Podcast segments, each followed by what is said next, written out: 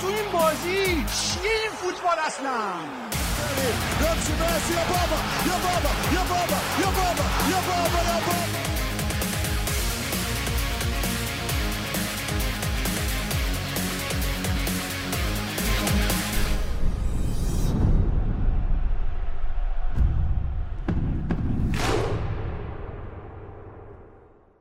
با نام و یاد خدا همین لحظه شروع میکنیم ضبط هفتمین اپیزود از پادکست فوتبالی تخصصی توتال فوتبال رو. امروز اول مهر دیگه، همونجوری که مطلع هستید، اما هنوز حالا مدرسه ها به طور کامل وا نشده.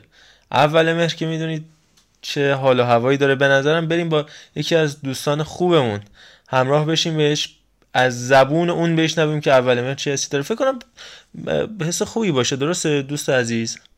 درست که خیلی خیلی خوبه. قرار هستش که ما در این قسمت دیگه حیات خوبه، اون خوبه، این خوبه. بله، همونجوری که دیدید بچه‌ها خیلی استقبال میکنن، ما هم در کودکی خیلی استقبال میکردیم. و اینکه تولد استاد شجریان رو هم حتما دوست دارم که به نوبه خودم تبریک بگم. حالا بچه‌ها هم که میان تو صحبت میکنن. به هر حال خسروی آواز ایران که بیش از یک سال داره میشه که ما نداریمش، ولی چندها صداست که میماند. بریم با استاد شجریان همراه بشیم، برگردیم و رسما اپیزود رو شروع بکنیم. مرا کشمی خونت شد ز دست آن که ما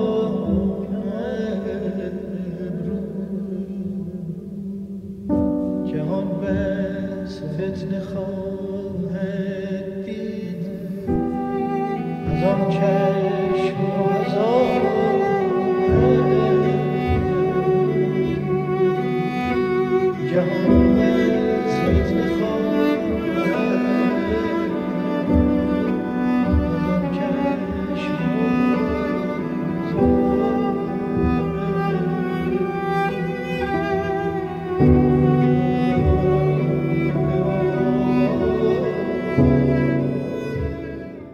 خیلی خوب برگشتیم برگشتیم و به نظرم اول از همه بریم سراغ بزرگ جمع از حیث سنی و تجربه‌ای، عرفان ارشیزاده عزیز. سلام. البته قبلش هم بگم دو سه تا موضوع متضاد، یعنی موضع متضاد بود که سلام علیک باشه نباشه، اینجوری صمیمیت بیشتر میشه کمتر میشه.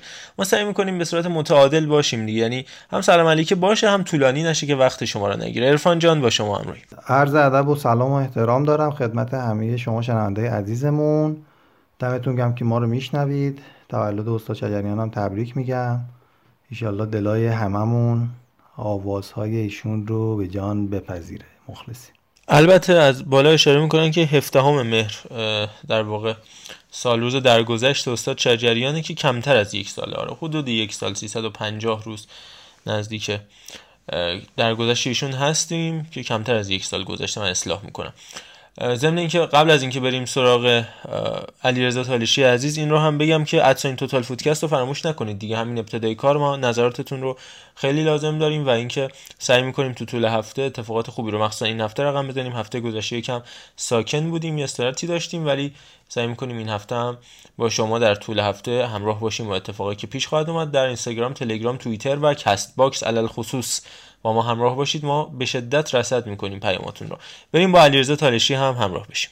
منم سلام عرض می‌کنم خدمت همه رفیقای گلمون، شنونده‌های عزیزمون. خوشحالیم که یه هفته دیگه هم به خدمتتون هستیم. یه یک مهر هم دیگه فکر می‌کنم که یه پیام دارم واسه یک مهر عزیز دیگه، اهل دلاش میفهمن. و تولد استاد شجریان هم تبریک میگم. تو ساوند کلاب بزنید مامرزا شجریان همایون، یه سری موزیکاش ملودیاش تغییر کرده، حتما برین گوش کنین ریمیکس ها رو و حالشو ببرید. خیلی مخلصیم. قربونت برم، ممنونم ازت. ضمن اینکه من به اول مهرم میگم که بچه بیا پایین سرم درد گرفت. و سهیل فرزی نازنین هم مثل هر هفته با ماست. سلام علیکم، شبتون بخیر. خیلی خوشحالم که داریم با هم صحبت میکنیم و از همه عزیزانی که این هفته هم ما رو میشنوند و در هفته های قبلی هم کامنت گذاشتن، صحبت کردن و نظراتشون هم نوشتن، خیلی خیلی تشکر میکنم. تبریک میگم تولد یکی از بزرگترین انسانهای تاریخ موسیقی شاید جهان رو. در خدمتم. و در نهایت با علی محمودی عزیز هم همراه هستیم. علی جان، از اینکه در کنار ما هستی خیلی خیلی خوشحالیم. سلام خدمت همه شنوندگان عزیز توتال فوتبال. امیدوارم حال همگی خوب باشه و در صحت و سلامت کامل به سر ببرید. خیلی خیلی ازت ممنونیم و سپاسگزاریم که با ما هستی. عرفان عزیز، با تو پیش میریم، صحبتات رو میشنویم راجع به اتفاقی که تو هفته اخیر افتاد. خب یه اتفاق هفته گذشته افتاد که همه اونا که ما رو میشنون احتمالاً در جریانش قرار گرفتن. اتفاقی که خب اتفاق خوبی نبود طبیعتاً، ولی اثرات یا ساید افکت‌های خوبی داشت به نظر خودم. اولا که پادکست ما و حالا این جمعی که دوره همیم از پاننکا و الان کلا جمعی هستیم که اشتباهاتمون رو میپذیریم و اینو قبلا هم نشون دادیم. اینکه کامنت ها رو میخونیم، بهشون متعهدیم، این خودش این رو نشون میده. عذرخواهی هم انجام شد دوباره از همون طریق رسانه‌ای که حالا معرفی میکنیم و من مجددا از طرف جمع عذرخواهی میکنم. باز هم اشتباه هم اشتباه هممونه طبیعتا، نه فقط حالا علی محمودی یا هر کس دیگه ای. علی یادش رفت، ما هم یادمون رفت که بهش بگیم. حتی تو خود پادکست هم صحبتش شد که علی مشخص بود داره یه مقاله یا یک نوشته ای رو میخونه از رو. ولی خب این دوری ما و این که الان هر کدوم تو خونه نشستیم، همیشه وقتی دور هم جمع بودیم یک اصطلاحاً کوردینیتور داشتیم، یک کسی بوده که همه اینا رو نکات رو گوشزد میکرد. اصولا میلاد این کارو میکرد و نمیذاشتیم این اشتباهات اینجوری پیش بیاد. از طرفی از خود آقا شهابم که متن خوبی مینویسه و اهل فوتبال هم هستش، دعوتم میکنیم و کردیم که بتونن بیان به ما کمک کنن، حتی حضور داشته باشن. حالا که اختلاف زمانی ما داریم به خاطر موقعیت جغرافیایی که ایشون دارن و در ایران نیستن، ولی خب میتونیم از مقالاتشون استفاده بکنیم و کلا تو کارمون استفاده بکنیم. ولی یه نکاتی هستش که جا داره اشاره بکنم. حالا تو صحبتاشون ایشون گفته بودن که حالا بچه‌ای که از طرف صدا و سیما هستن و اینها، بعد اینو بگم که اولا ما اینجا به تمام بچه‌هایی که خب تجربه صدا و سیما دارن و استعدادش هم دارن، شاید خیلیاشون هم حقشون هستش که همین الانم هم اونجا باشن و نیستن، این رو طی کردیم که وقتی وارد پادکست میشیم هر چی هست از اون فاز رو میذارن پشت در پادکست و خودشون میام تو پادکست. ما اصلا خودمون منتقد کلی ساختار حالا صدا و سیما و به خصوص حالا تو بخش ورزشش که هستیم، بنابراین به هیچ عنوان اصلا نمیچسبه این داستان که مثلا ما بخوایم از سمت صدا و سیما بشیم. این یه موضوع. موضوع دیگه هم این که بخوام این بهش اشاره بکنم اینه که حالا اون لفظ دزدی که میشه دزدی محتوا درسته، ولی ما اصلا به هیچ عنوان نمیخوایم در حالتی قرار بگیریم که پادکستمون پادکست مشایه، یه حالت اشتراکی داره. به تمام همه عزیزان که همین الان دارن صحبت‌های منو میشنون، ما همیشه میگیم که آقا بیاید کمک کنید، انتقاداتتون رو بگید، حتی اگر تیکه صحبتی دارید راجع به تیمی، راجع به بحث فنی برای ما بفرستید، ما اگر جاش باشه پخش میکنیم، اگر نه از خودتون دعوت میکنیم که تشریف بیارید.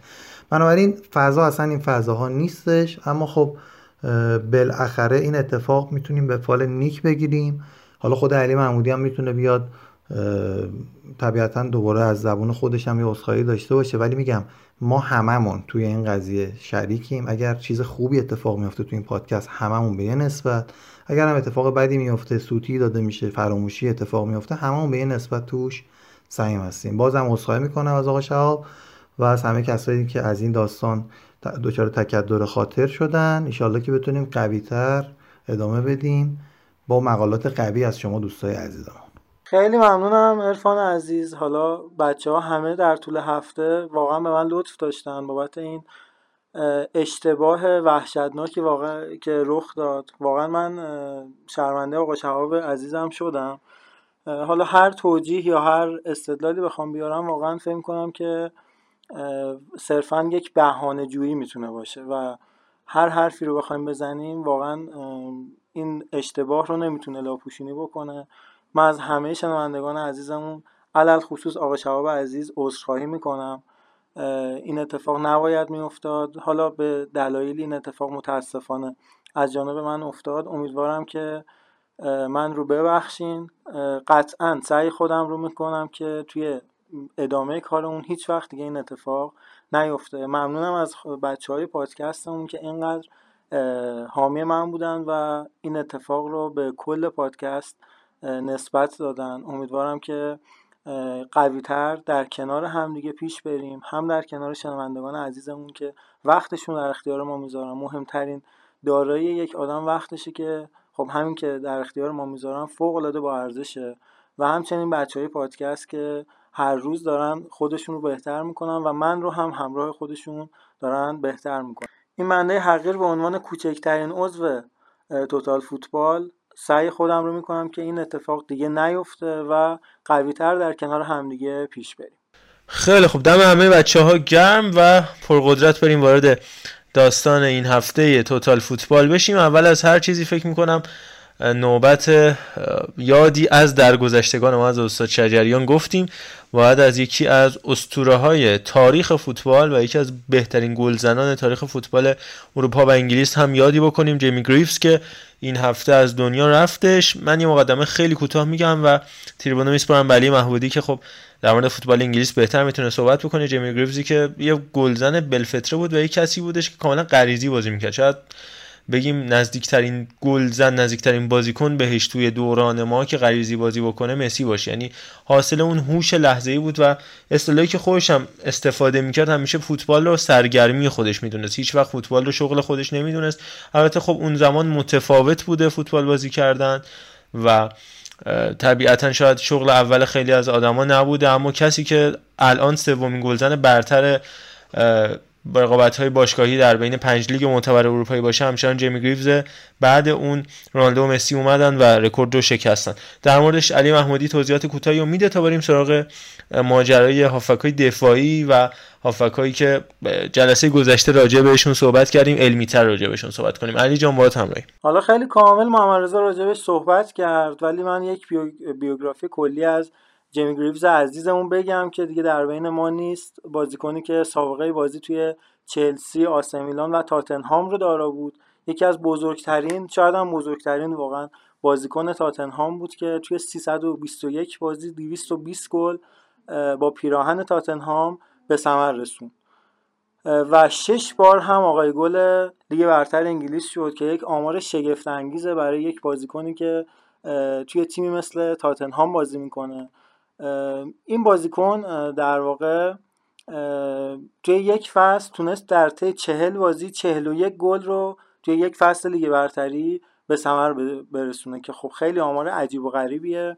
در واقع بیش از یک گل توی هر بازی، رویایی و دست نیافتنی به نظر میرسه تا وقتی که پای جیمی گریفز در میون باشه. حالا بخوایم در موردش صحبت بکنیم، خیلی صحبت در مورد جیمی گریفز زیاد هستش و حالا خیلی نمیخوایم به جزئیاتش بپردازیم، فقط در همین حد بدونیم که در سیصد و هفتاد و نه بازی برای تاتنهام دویست و شصت و شش گل به ثمر رسوند و با سی و هفت گل توی سال هزار و نهصد و شصت و دو شصت و سه رکورد بیشترین گل توی یک فصل رو برای اسپرز هنوز که هم بعد از این همه سال که داره میگذره در اختیار داره. توی تیم ملی انگلیس هم عملکرد فوق‌العاده‌ای رو داشت و طی تنها پنجاه و هفت بازی چهل و چهار تا گل توی سال هزار و نهصد و شصت و شش برای تیم ملی انگلیس به ثمر رسوند و یکی از اعضای اصلی قهرمان جهان توی سال هزار و نهصد و شصت و شش هم بودش. خیلی ازت ممنونیم علی جان. ضمن اینکه منم اینم اضافه بکنم که به هر حال درست جزء تیم هزار و نهصد و شصت و شش بود، ولی یه توفیق اجباری برای خودش و تیمش شد که وسط مسابقات مصدوم شد و دو سه تا بازی آخر جای خودش رو داد به جفرس که ذخیره‌اش بود. گل قهرمانی هم جفرس دیگه در نهایت تبدیل شد دقیقاً به تنها بازیکنی که در فینال جام جهانی هتریک کرده و اون گل بی‌نظیرش که توفیق بهراموف به فوتبال دنیا معرفی کرد و اسمی که موندگار شد به خاطر گل جفرس که وارد دروازه نشده بود ولی داور گل اعلام کرد و در نهایت آلمان چهار دو بازی رو به انگلیس واگذار کرد و انگلیس تونستش برای اولین و آخرین بار تا حالا قهرمان جهان بشه. بگذریم از این موضوع، خدایش رحمت کنه جیمی گریفز رو. بریم سراغ عرفان ارشیزاده. ما هفته گذشته اگه یادتون باشه صحبت کردیم تو بخش فوتبال ایران و فوتبال داخلی که در مورد هافکای میانی، هافکای دفاعی، انواع و اقسامشون، دبل پیوت یا حالا واقعا دوستان پیوت، و همینطور مسئله هافکای تخریبگر، هافکای باکس تو باکس، هافکای خلاق. ولی به نظرم الان میتونیم ویژه‌تر واردش بشیم، با عرفان همراه بشیم و بقیه بچه‌ها حالا نظراتشون رو اضافه بکنن. ببینیم اصلا ماجرای هافکای، یعنی زوجهای و میانی میدون، جایی که هافک مرکزی متشکل از دو نفره، متشکل از یه زوجه، چگونه میتونه باشه و به چه حالاتی میتونه در بیاد. قبل از اینکه وارد مبحث هافکای میانی بشیم که ما هفته گذشته با عرفان صحبتشو کردیم، از فوتبال داخلی، از مسعود ریگی و کمال کامیابینیا و تفاوت و شباهتشون به هم دیگه گفتیم، بعد یادی هم بکنیم از عملکرد خوب رئال مادرید در این هفته. ما این قول رو بدیم که هفته آینده حتما با یکی از ورزشی‌نویس‌های خوب کشورمون راجع به رئال مادرید صحبت خواهیم کرد و از دوستان خوب ما که خودشم شدیداً رئالیه، حالا اسمشو نمیبریم تا هفته بعد به جمعمون اضافه بشه، اینو مطمئن باشید. و این عملکرد بی‌نظیر کریم بنزما که واقعاً نمیدونم چی بگم، اندازه بارسا گل زده، البته خب بارسا دو تا بازی کمتر داره، ولی هشت گل و هفت پاس گل تو شش مسابقه آمار کریم بنزما بوده و هتریکی که دیشب مارکو آسنسیو انجام داد و جون دوباره‌ای که کارلو آنچلوتی به رئال مادرید بخشیده. راجب میلان و ناپولی هم میشه صحبت کرد، ناپولی که فکر کنم امشب هم بازیش رو تونست با پنج گل پیروز بشه و با پنج برد و پانزده امتیاز سردنشین بلا منازع رقابت سری آ هستش، برای سومین بار در تاریخش پنج برد پیاپی در ابتدای کار کسب کردش و فوق‌العاده کار کرده با ویکتور اوسیمنی که در خط حمله داره بیداد میکنه و حتما و حتما راجع به این دوتا تیم باید صحبت بکنیم. راجع به میلان هم میشه حرف زد و عملکرد عالی این تیم، حالا میدونم سهیل هم خودش میلانیه و جدا اون میتونه صحبت بکنه راجع به این تیم. حالا اگه میخوای کوتاه راجع به شرایط میلان توضیح بده، بعد با عرفان همراه بشیم. علیرضا هم دوستاش نظرش راجع به میلان و رئال میتونه بگه. سهیل جان، میلان این روزا فکر کنم حال خوبی داشته باشه دیگه. آره رسما بهاره رسید و از اون جمله معروف ما هم بهاری داشتیم خارج شدیم، خیلی خوبه شرایط، ولی مصدومیت‌ها فکر کنم تنها نقطه ضعف کل کادر فنی باشه. من فکر می‌کنم مشکل اصلی هم بدنساز تیمه بیشتر، چون که این مصدومیت‌ها با همین بدنساز فصل گذشته هم بود. حالا ما نه زلاتان داریم نه ژیرو که امروز هم، یعنی دیروز هم بازی نکرد و به دلیل کمردرد همچنان از بازی به دوره. شرایط خوبه بعد از بازی یوونتوس که میلان عقب افتاد یه ذره، حالا همه گفتن که دوباره رفت تو سراشیبی، به بازی خوب برگشت، نیمه دوم فوق‌العاده‌ای داشت و بازی این هفته هم که با ونیزیا تقریبا تیم دوم رو داشتیم توی زمین، از فد بالوتوره گرفته تا آقای ماتوگابیا و بقیه، خوب بود. نیمه اول نه چندان دلچسب و نه چندان خوبی گذرون، ولی نیمه دوم با تعویضایی که داشت آوردن تئو هرناندزی که توی بیست و چهار دقیقه یک گل یه پاس گل ثبت کرد و بعد از فکر کنم شانزده هفده سال همچین رکوردی رو برای میلان ثبت کرد.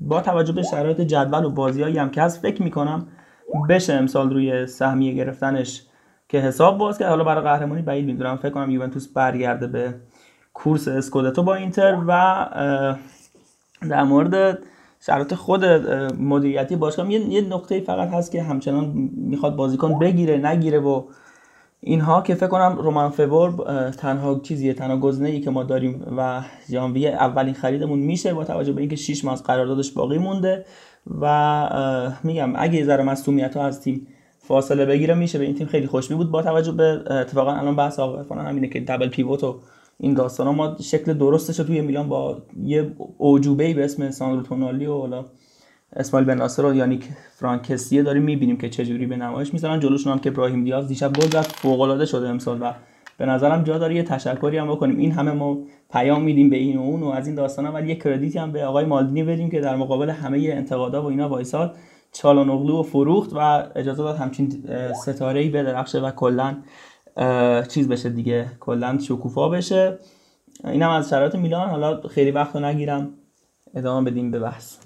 خواهش میکنم. ضمن اینکه ما به نظرم الان وقتشه با توجه به شرایطی که برای میلان پیش اومده و دقیقاً برعکسش برای بارسا که اون خزانه اومده سمت ما، بریم یک دو تا حال هوای بهاری رو به در واقع پیشو به تنمون بمالیم.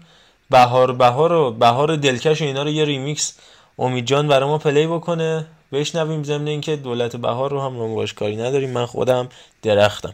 بریم و بشنویم. بیه بهار دلکش رسید و دل به جانم باش از آن که دل بردم به فکر ما نباشم. بهار بهار صدا همون صدا بود، صدای شاخه ها و ریشه ها بود. بهار بهار چه اسم آشنایی، صدات میاد اما خودت کجایی؟ وا کنی پنجره ها رو یا نه، تازه کنی خاطره ها رو یا نه، وا کنی پنجره ها رو یا نه، تازه کنی خاطره ها رو یا نه. خب ما راجع میلان صحبت کردیم، راجع به رئال هم بعد صحبتی بکنیم. شاید هفته گذشته راجع به صحبت کرده بودیم که اون ساختار دفاعیشون خیلی خوب نیست بعد رفتن راموس و واران، و خیلی طرفدار این تیم نگران بودن چون تو ابتدای کار اون تراوت لازم و این تیم خودش نشون نمیداد. اما تو بازی گذشتهشون جلوی مایوکا ما یه برد فوق‌العاده شیشه کو دیدیم و به نظر مهمترین دلیلش این بودش که میانگین سنی این تیم یهو پنج سال اومد پایین و تغییراتی که آنجلوتی اومد انجام داد، مثل اینکه رودریگو رو گذاشت جای آزارد یا آسنسیو رو گذاشت جای مودریچ که هتریک کرد، کاماوینگا رو گذاشت جای کاسمیرو، گوتیرز که اومد جای ناچو رو تو دفاع چپ گرفت و این باعث شده بود که تو کل نود دقیقه مون تراوت لازم از رئال ببینیم و تاکتیک‌های متنوعی که داشتن مخصوصاً از وسط زمین تونستن موقعیت‌های زیادی خلق کنن. عملکرد فوق‌العاده بنزما که به نظرم دیگه واقعا میتونیم بگیم که میشه رئال روش حساب کنه، شاید تو این سالا خیلی کار واسه رئال کرده باشه اما دیگه الان میشه گفت آقا نه، این واقعا میتونه سوپر استار باشه و عملکرد فوق‌العاده داشته باشه. کوبای عزیزمون فکر کنم اولین بازی شد و برنابئو انجام داد، اما خب متاسفانه جلوی رئال دیگه، یعنی باید توی رئال بازی میکرد که این اتفاق نیفتاد و به نظرم خیلی بازی جذابی بود و بازی با تراوتی از این تیم دیدیم.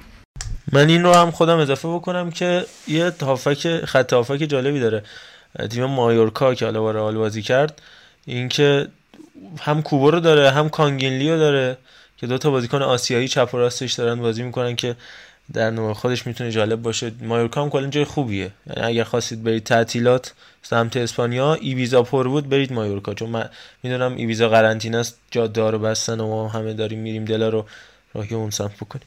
خیلی خوب، از این مبحث بگذریم بریم با عرفان عزیز همراه بشیم. به نظرم دیگه وقتشه عرفان، از دابل پیوتا بگو، از هافکای دیسترویر، هافکای تخریب، بیا انواع و اقسام زوجای میانه زمین رو برای ما دیگه بشکاف ببینیم دنیا دست کیه، چون میدونم به مباحث فنی خیلی علاقه داری، توشونم از همه ما بهتر هستی و میتونی با اون بیان خوب خودت راجع بهشون صحبت کنی. مخلصم، لطف دارید. نه ما که داریم درس بس میدیم، اما حالا صحبت از رئالم شد، با یکی از بچه‌هایی که حالا از طرفدارای پادکستمون هم هست صحبت می‌کنیم، بارسایی هم هست، گفتش که این فصل کی قهرمان میشه؟ گفتم شک نکن رئال.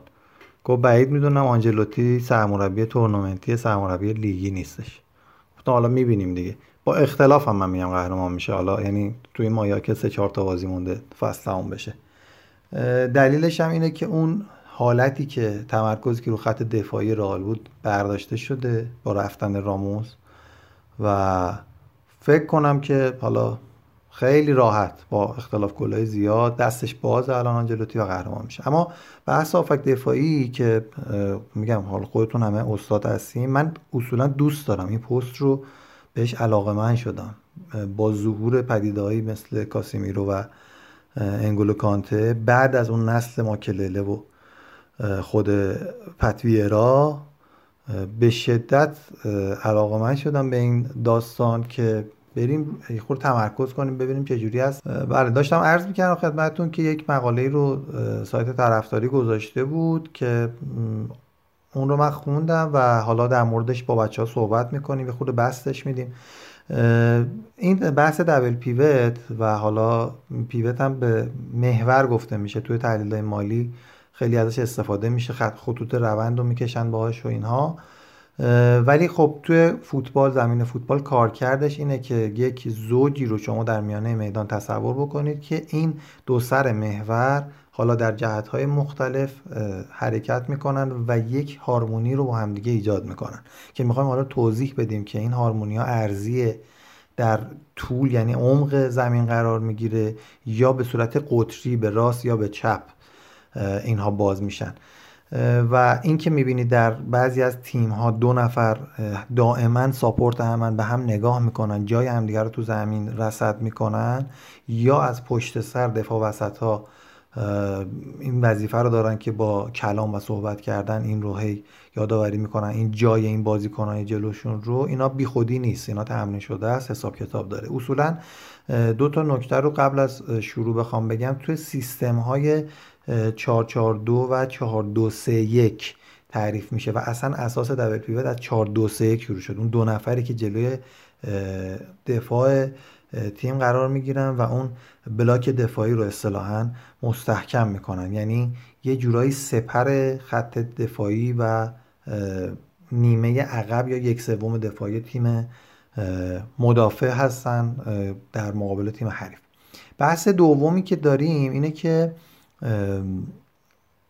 به کاراکتر بازیکن ها حالا میخوایم بپردازیم که چه تأثیری داره اینکه یک بازیکنی اساساً تخریبچی باشه مثل کاسیمیرو ولی توان گلزنی و شوت‌زنی هم داشته باشه چجوری استفاده میشه، یکی مثل انگولو کانته بسیار دونده باشه، یکی مثل پوگبا تکنیکیه ولی فیزیک فوق‌العاده خوبی هم داره، رو توپ‌های هوایی میتونه کارایی رو انجام بده. و حالا بحثی که اون هفته ما داشتیم با سهیل و بقیه بچه‌ها، محمد نور نوراللهی و مثلا عزت اللهی، اینا چجوری میتونن قرار بگیرن در قالب این دبل پیوتی که تیم ملی میتونه ازش استفاده بکنه؟ چرا؟ چون ایران به شدت بله احمد نوراللهی میگم محمد احمد نوراللهی و حالا سعید عزت‌اللهی الان تو تیم ملی و کمال کامیابی‌نیا، ریگی و بقیه کسایی که حالا شهره هستن توی بخش به خصوص هافبک دفاعی. مدل اولی که ما ازش سراغ داریم و می‌بینیم تو تیم‌های مدیوم کوالیتی، یعنی حالا کیفیت‌های میانه، دابل سیکس هستش، یعنی دو تا شماره شش رو ما داشته باشیم، دو تا تخریبچی، دو تا هافبک دفاعی تخصصی که اهل تخریبه، مثل باکایوکو فابینیو موناکو، مثل میکل ماتیچ چلسی، یا مثلا دکلان رایس و کلوین فیلیپس تیم ملی انگلیس و سوچکو رایس که حالا بچه‌ها دارن آره میگن که قطعا خودتون متوجه میشید منظور الان چیه. این ساختار ساختاریه که یه خورده ایستاه، یعنی دو نفر عقب زمین بازی میکنن، نزدیک خط دفاعی بازی میکنن، زیاد نمیرن جلو، اصلا منتظرن که توپو تیم حریف بگیره تا اینا کارشون شروع بشه، توپو بگیرن، تخریب کنن، تیم حریفو از ریتم بندازن. این ترکیب و این سیستم اصولا برای تورنمنت‌ها استفاده میشه که میبینیم مثلا مورینیو خیلی استفاده میکنه از این سیستم، یا مربیایی که توی مثلا خود همین دشان با این که فرانسه سیستمش حالا شش هشت هستش خواهم گفت در ادامه، ولی بازیایی که سخت میشه به پوگبا میگه خورده عقب‌تر بازی میده در کنار انگولو کانته که همین دابل شش رو بازی میکنن. سیستم دیگه که داریم شش و هشت یا شش و هشت خودمونه. اینجا یه هافک دفاعی تخصصی داریم یا هافک میانی داریم. باز به این کلمات دقت کنید، هافک میانی، هافک تخصصی دفاعی، هافک بازیساز و بعدش حالا میریم تو فاز ایتالیاییش که میشه رجیستا و باکس تو باکس و رفت آمد و اینجور داستانا. یعنی میخوام بگم اینا هم تفاوت دارن.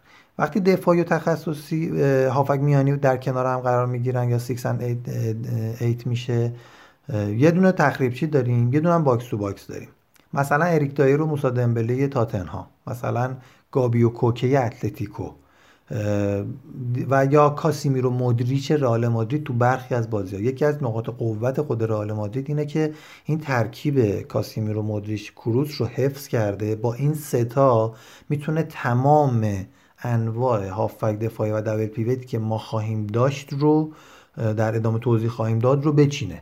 یعنی بنا به سبک بازی تیم حریف میخواد تخریبش بکنه، میخواد بهش حمله بکنه، فشار بذاره، میتونه اینا رو با چیدمان مختلف به کار بگیره. این سیستم چجوریه؟ هافبک دفاعی که خب داریم، کارش میشه حمایت از اون نفری که میخواد باکس تو باکس حرکت بکنه، یعنی اصولا حرکات اون رو زیر نظر داره که یه موقع اگر توپی لو داد یا خواستش کار انفرادی انجام بده بدونه که پشت سرش یه نفر هستش که مثل ستون وایساده و کار رو اصلاح میکنه. این حالت دبل پیوت یه خورده پویاتر از حالت قبلی که گفتیم، طبیعتا یه خورده نگاه به جلو داره، یه خورده بازیکنی که نقش هافک میانی رو داره میتونه تو عرض حرکت کنه، نزدیک پیستون راست یا هافک راست بشه، توپ بگیره توپ بده، نزدیک چپ بشه توپ بده توپ بگیره، بره تو مثلثه کنار وینگر و مهاجم شرکت بکنه، بره بغل فالس ناین وایسه و یه خورده آزادی عمل بیشتری داره. مثالاش هم که گفتم خدمتتون، کاسمیرو مودریچ از بهترین مثال‌های این سیستم میتونه باشه. مورد بعدی که داریم ما دابل ایت هستش که یعنی دو تا دو تا باکس تو باکس داریم، دو تا هافک میانی داریم، دو نفری داریم که یک اوریجی از خاصیت‌های هافک دفاعی و هافک میانی و هافک بازیساز رو دارن، مثل کانته کواچیچ در چلسی، مثل مک‌دومینای و فرد. ولی خب حالا خود مک‌دومینای و فرد یه خورده ضعیف‌تره. ساول و کوکر هم در اتلتیکو میتونیم داشته باشیم که الان سویل اشاره کرد، یا امره جان میلنر لیورپول. ببینید اینا کسایی نیستن که به سوپر استار ما بشناسیمشون غیر از حالا کانته، ولی همه کار میتونن بکنن، یعنی هم تو تخریب میتونن شرکت بکنن، هم تو بازی سازی میتونن شرکت بکنن، هم تو رفت و آمدا قوای جسمانی بالایی دارن. مشکلی که داره این داستان اینه که همین قوای جسمانی رو تحت تاثیر قرار میده. در طول فصل شما نمیتونی از دو نفر اینقدر کار بکشی. اما یک حالت جالبی که داره یا مدلی که بهش میگن مدل موش و گربه‌ای اصطلاحاً، که از بلبشو و از به هم ریختگی میانه میدان این سیستم، یعنی تیمی که داره این سیستم رو به کار میبره، بهره میجویه. یعنی چی؟ یعنی اینکه توپ با سرعت انتقال پیدا میکنه، طبیعتا با این سرعت بالا احتمال لو رفتن توپ هست. توپ که لو میره همین دو نفر سریع تو فاز پرس قرار میگیرن، دوباره توپ رو میگیرن و خودشون پاس هدف میدن، پاس تو در میدن، پاس کناره میدن، خودشون میتونن دریبلینگ انجام بدن، شوت بزنن و دوباره توپ لو میره، دوباره باید با سرعت برگردن. ببینید اساس کار روی این دو نفر میچرخه. وقتی دبل ایت بازی میکنید انتظار دارید تمپو بازی رو و ریتم بازی رو این دو نفر به دست بگیرن. مدل دیگه ای که داریم که حالا دیگه شبیه میشن به تلفیقی از شش و هشت و دبل ایت، که مدل ایتالیاییه که ابتدای بحثم گفتم، رجیستا و محافظ، یعنی یک نفر کاور کننده است، یه نفر رجیستا. پیرلو گاتوزو دیگه معروف ترینشه، یا پیرلو مارکیزیو باز میتونیم بهش اشاره کنیم، مونتولیو، کوچکا، جابی آلونسو، ماسکرانوی لیورپول اگه یادتون باشه. اینا چه جوری بودن؟ رجیستا کارشو میکنه، طراحی میکنه، یک نفرم داره محافظ، بسیار نزدیک بهش بازی میکنه و این دوتا با همدیگه حرکت میکنن. یعنی اگر که رجیستا خیلی فاصله بگیره از محافظ، علنا محافظ نقش خودش رو در زمینه حفاظت از اون رجیستای خودش یا حتی دو تا دو تا رجیستا میتونه داشته باشه جلوش، از دست میده. بنابراین باید دائما این فاصله رو حفظ بکنه. به خاطر همین دیدید که گرافیکی نشون میدن الان، به خصوص با تکنولوژی جدید بعضی وقتا میبینید فاصله هافک محافظ با هافک رجیستا همیشه حفظ میشه، انگاری که یه حامی مثل پدری که دنبال پسرش همیشه هستش.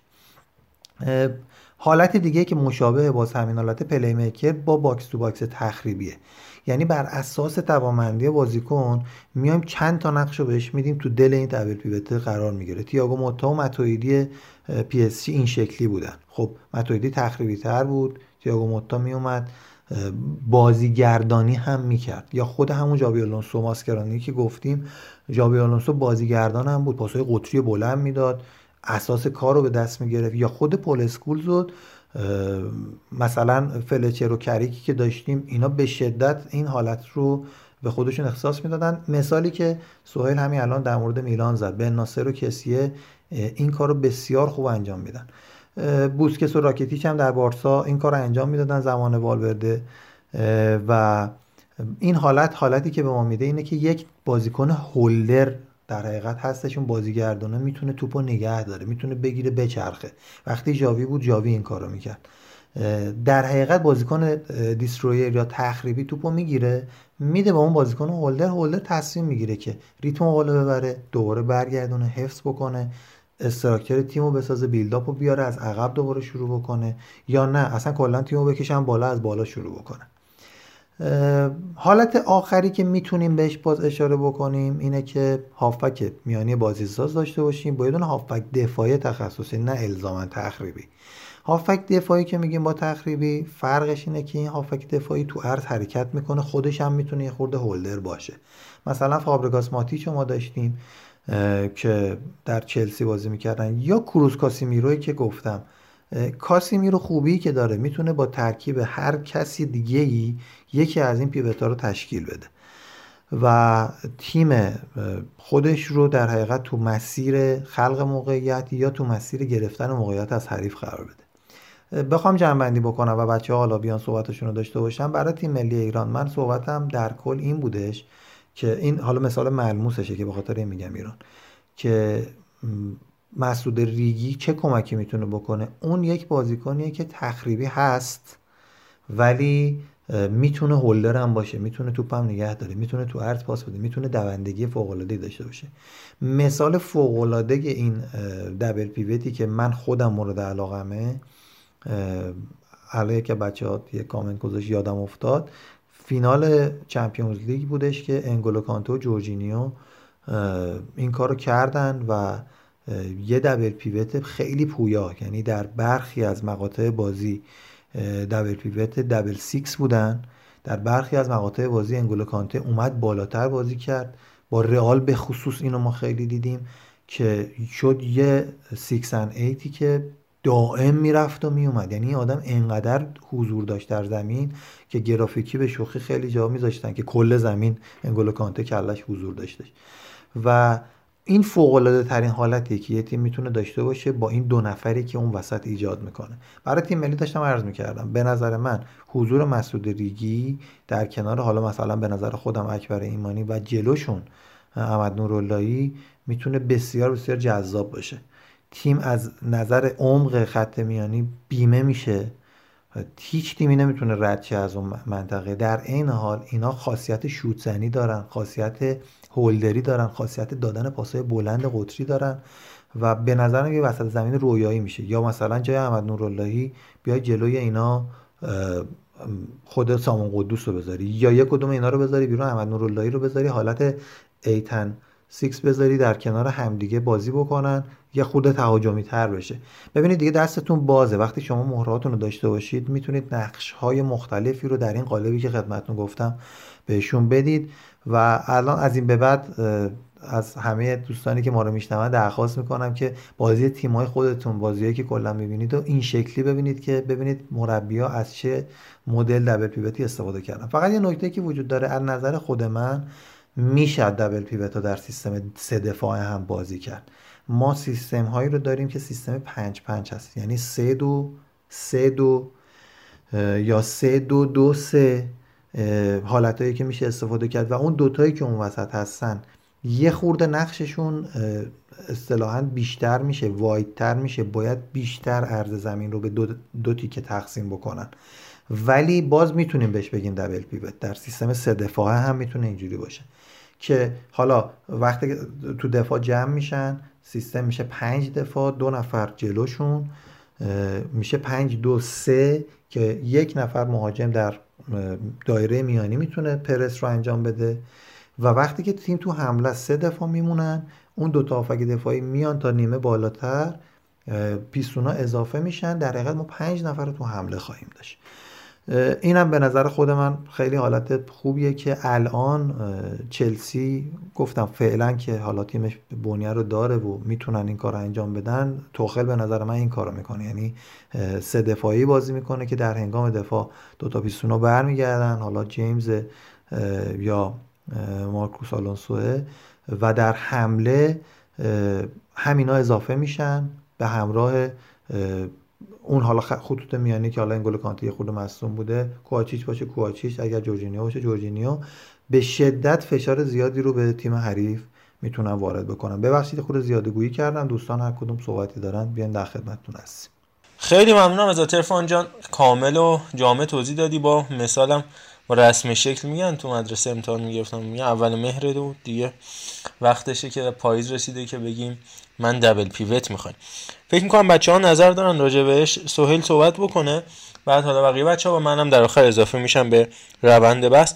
من فقط میخوام اینو بگم که حالا الان فوتبال بیشتر با زوجای میانی زمین همراه شده، دو نفره. قبلا من خودم یادم خیلی از تیم‌ها حتی چهار چهار دو که بازی می‌کردن هم لوزی بازی می‌کردن، مثل مثلا پرسپولیس برانکو این نمونه وارزش بود، یا بارسلونا خودش یه زمانی، چلسی زمان فرانک لامپارد مثلا اسیان عقب‌تر بود، لامپارد جلوتر، یا این اتفاق برای زمان ماکلله و جرمی هم می‌افتاد.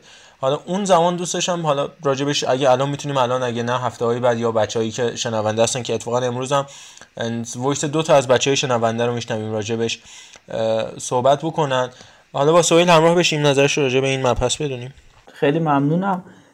یه مزیتی که کلا پاس شیشا به دابل پیوت میدن اینه که شما اگه دو تا پست شیش تخصصی داشته باشی اینه که تو اون زون چهارده رو مطمئنی که هیچ جوره نمیتونی به تیم حریفت بدی و قافیه رو ببازی، چیزی که امروزه فصل گذشته البته اینتر توی سیستم سه دفاع سه چهار یک دو با بروزوویچ و حالا دوستان انجام داد.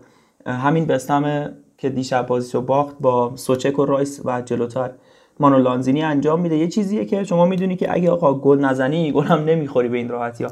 من این نکته میخواستم اضافه کنم در مورد این شش و هشت و حالا این صحبت ها. ما یه چیزی داریم این وسط که اگه گل نزن گل نخوری و اینا خیلی به کار میاد، پس که گل بزنی. میدونی چی میگم؟ و فکر میکنم این که ما دو تا پست شیش تخریبی داشته باشیم خیلی نمیتونه توی روند تیممون، توی اون روند رو به جلوش تأثیری بذاره. شاید حالا برای تورنمنت ها و این چیزا به درد بخوره و یه, یه برای مسابقات فرسایشی خیلی خوب باشه، ولی من خودم ترجیح اینه که یه شش و هشت داشته باشیم. حالا مثل مثلا کمال و احمدی که توی پرسپولیس دیدیم سالها و توی اروپا هم که آقا عرفان گفت با کروس و با مودریچ و کاسمیرو. ولی حیف بود این وسط شما به تونالی اضافه اشاره نکردی. واقعا فکر کنم الان بهترین پست هشت و ششی که ما می‌بینیم توی اروپا، حالا با یه ذره اغراق فکر کنم همین دو تا دوستمون باشن که چندین هفته است دارن خیلی خوب بازی میکنن، به خصوص تونالی که واقعا بار خط هافک رو به دوش کشیده. و میخواستم بگم که اگه در مورد تیم ملی من نمیدونم اصرار شما به اکبر ایمانی واقعا چی، حالا مسئول ریگی اشکال نداره آقا، ولی اکبر ایمانی به خدا در حد همون تراکتور سازی به نظرم زیادشه، برگرده به تیم‌های قبلی خودش. و اگه قرار باشه همچین چیزی تیم ملی داشته باشه، من فکر میکنم بودن احمد نوراللهی کنار سعید عزت‌اللهی و اون جلو سامان قدوس خیلی بتونه تیم رو برای گلزنی چیز کنه، ببره به جلوتر. چون که شما هی گل نخوری خب کی گل بزنی، یعنی یه, یه فکرت برای گل نخوردنه و اون فکری که گل بزنی که من دوست دارم آقا عرفان الان همین الانم بیاد پاسخشو بده که درود بر تو. خواهش می‌کنم. دقیقاً اصلا بحث حالا خوب اینجوری یه خورده فنی هم بشه. نکته‌ای که بود، باز برگردیم به اون اپیزودی که راجع به تیم ملی صحبت کردیم، گفتم اساس تیم ملی که تیم ملی‌ها تو تورنمنت‌ها بازی می‌کنن دیگه، حالا لیگ که نداریم که، بنایی که کیروش اومد مستحکمش کرد و قبلتر قطبی این کار انجام داده بود که نکونام ازش شاکی بود، ولی یه خورده پیشرفته ترش رو کیروش اومد پیاده کرد و الان هم اسکوچیش داره میره. بر بنا بنای گل نخوردنه. برای تیم ملی ایران گل نخوردن مهمتره. وقتی که ما بتونیم از تیمای حریف و اصلا این نشون دادیم دیگه، از تیمای قوی تر، حالا این تیمایی که باشون بازی کردیم که از ما انصافا قوی تر نبودن، ولی از تیمای قوی تر وقتی گل نمیخوریم مثل پرتغال و اسپانیا، اونا به چالش کشیده میشن. اون موقع تو یا نقش همون دبل سیکست که بر اساس تواناییشون میتونه یک کدومشون بیاد نقش پست هشت رو بگیره رو عوض میکنی، یا باید تعویض این کارو انجام میدی و اینجوری تو میتونی ابتکار عمل رو به دست بگیری. داستانش اینه که من میگم که حالا دوتا پست شیش به خاطر اینه، چون ایران اصولا نشونم داده دیگه، گل که میخوریم اینه دقیقا سعیه که کمربنده انگاری اون در میره و تیم به فنا میره. بازی با ژاپن هم اینجوری شدیم ما. ما اگر همون سیستم صفر صفر رو ادامه میدادیم چه بسا ژاپن رو میبردیم دیگه، همه دیدن. به خاطر اینکه ایران حالت خاصی داره، یعنی یک خورده ما از نظر ذهنی هم این مدلی هستیم. اما اینکه میگه کی گل بزنیم، باید ببینی که خب تاکتیکای گلزنی اصلا چی هستش. ما یه عمری روی ضربات کاشته و کرنر یعنی دل به اینا میبستیم، الان که خدا رو شکر مهرهای خوبی داریم، یعنی بحث همون دبل سیکس یکی از نکاتی که داره اینه که بار حمله روی چهار نفر جلو میفته، یعنی اگر چهار دو سه یک بازی کنی اون سه و یکت باید همه کار بکنن که ما دقیقاً دیدیم در بازی با عراق اون سه و یک ما همه کار کردن. یه دونه طارمی داد جهانبخش زد، یه دونه کریم داد طارمی زد فکر کنم و طارمی زد نه قلی زاده که تعویضایی دقیقاً همین سه یک جلوی ما بودن و خب دیدیم که پس میشه گلم زد. بعد بعد ببینی حریفت هم کی آخه، یعنی مثلا به عراق شما با چهار نفر جلوت قطعا میتونی گل بزنی، به بحرین میتونی گل بزنی، به امارات میتونی گل بزنی، ولی با کره شاید به مشکل بخوری. بله اونجا یه داستان دیگه است. من میخوام بگم به کانسپت ذهنی سرمربی و استراتژی اون تیم خیلی بستگی داره این قضیه. ما با کره شاید اصلا به فکر برد نباشیم ولی برای عراق به فکر بردیم. بله اونجا باید برای حملمون هم یک تدابیر رو داشته باشیم. البته بگم بازی‌های اینچنینی فازهای مختلف داره، ممکنه ما یک رو به اول اصلا فشار بیاریم، اگر گل بزنیم بریم سراغ دبل سیکس، اگر گل نزنیم اون چیزی که شما میگی یعنی پست شیش و هشت رو به کار بگیریم.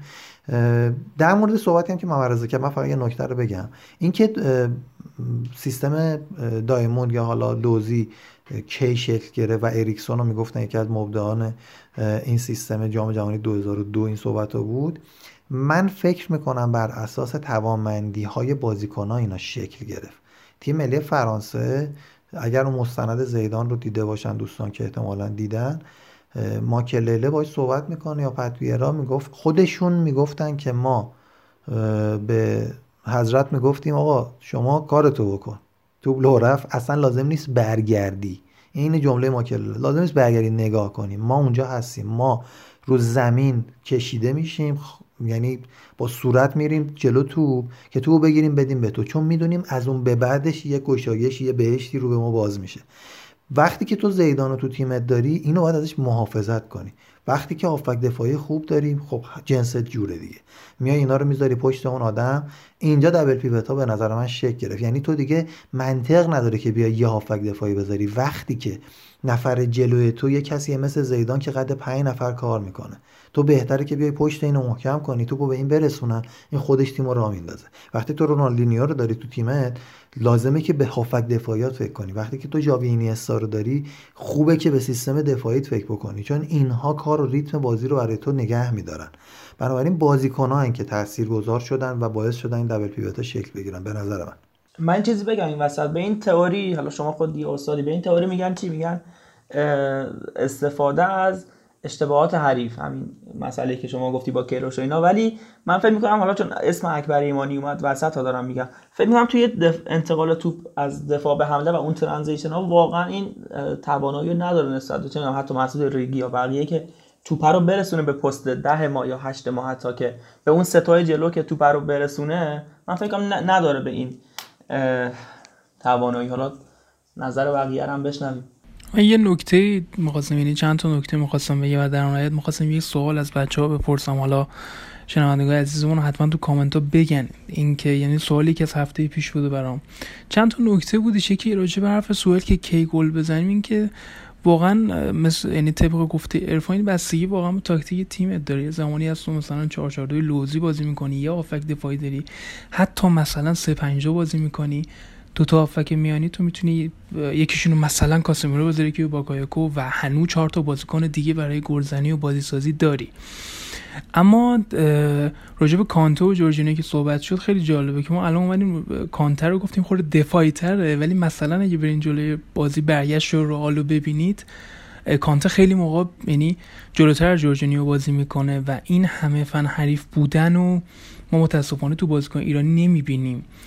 و راجب و هافکای تیم ملی هم خیلی جالبه که بچه ها اصلا یعنی تو ذهنشون نمیدونم علی کریمی نیومده و به نظرم ترکیب علی کریمی و مسعود ریگی خیلی میتونه جذابتر باشه و احمد نوراللهی هم حتی میتونه جلوتر از اینا بازی کنه، یعنی بازیکنیه که خیلی خودش تو خودش تو موقعیت قرار میده، بازیسازی میکنه و خیلی جاها دیدیم که حتی فینیشینگ خوبی هم داره اگه دربی رفت پارسالو بذاریم کنار. اما سوالی که تو ذهنم بود این بود که شما بازیکن مثل کانته میبینی، بازیکن مثل جورجینیو میبینی و کلی بازیکن دیگه تو اروپا که اینا همه کار میکنن، یعنی تو دفاع بهت کمک میکنن، پاس گل میدن، گل میزنن، خیلیاشون با توجه به قد و قامتی که دارن توی ضربات ایستگاهی بهت کمک میکنن. چی شده که ما الان مهاجمی مثل تارمی و سردار داریم که تو پست خودشون همه کار میکنن، دفاعی مثل شجاع داریم که هم دفاع میکنه هم گل میزنه، دفاع چپ دفاع راستایی داریم که تو بعد حمله و دفاع خوب هستن. اما چرا نمیتونیم همزمان دوتا هافک داشته باشیم که هم تو بعد دفاعی هم تو بعد هجومی به ما کمک کنن؟ چرا حتما باید بگیم ریگیو مثلا یه بازیکنی که خلاق‌تره؟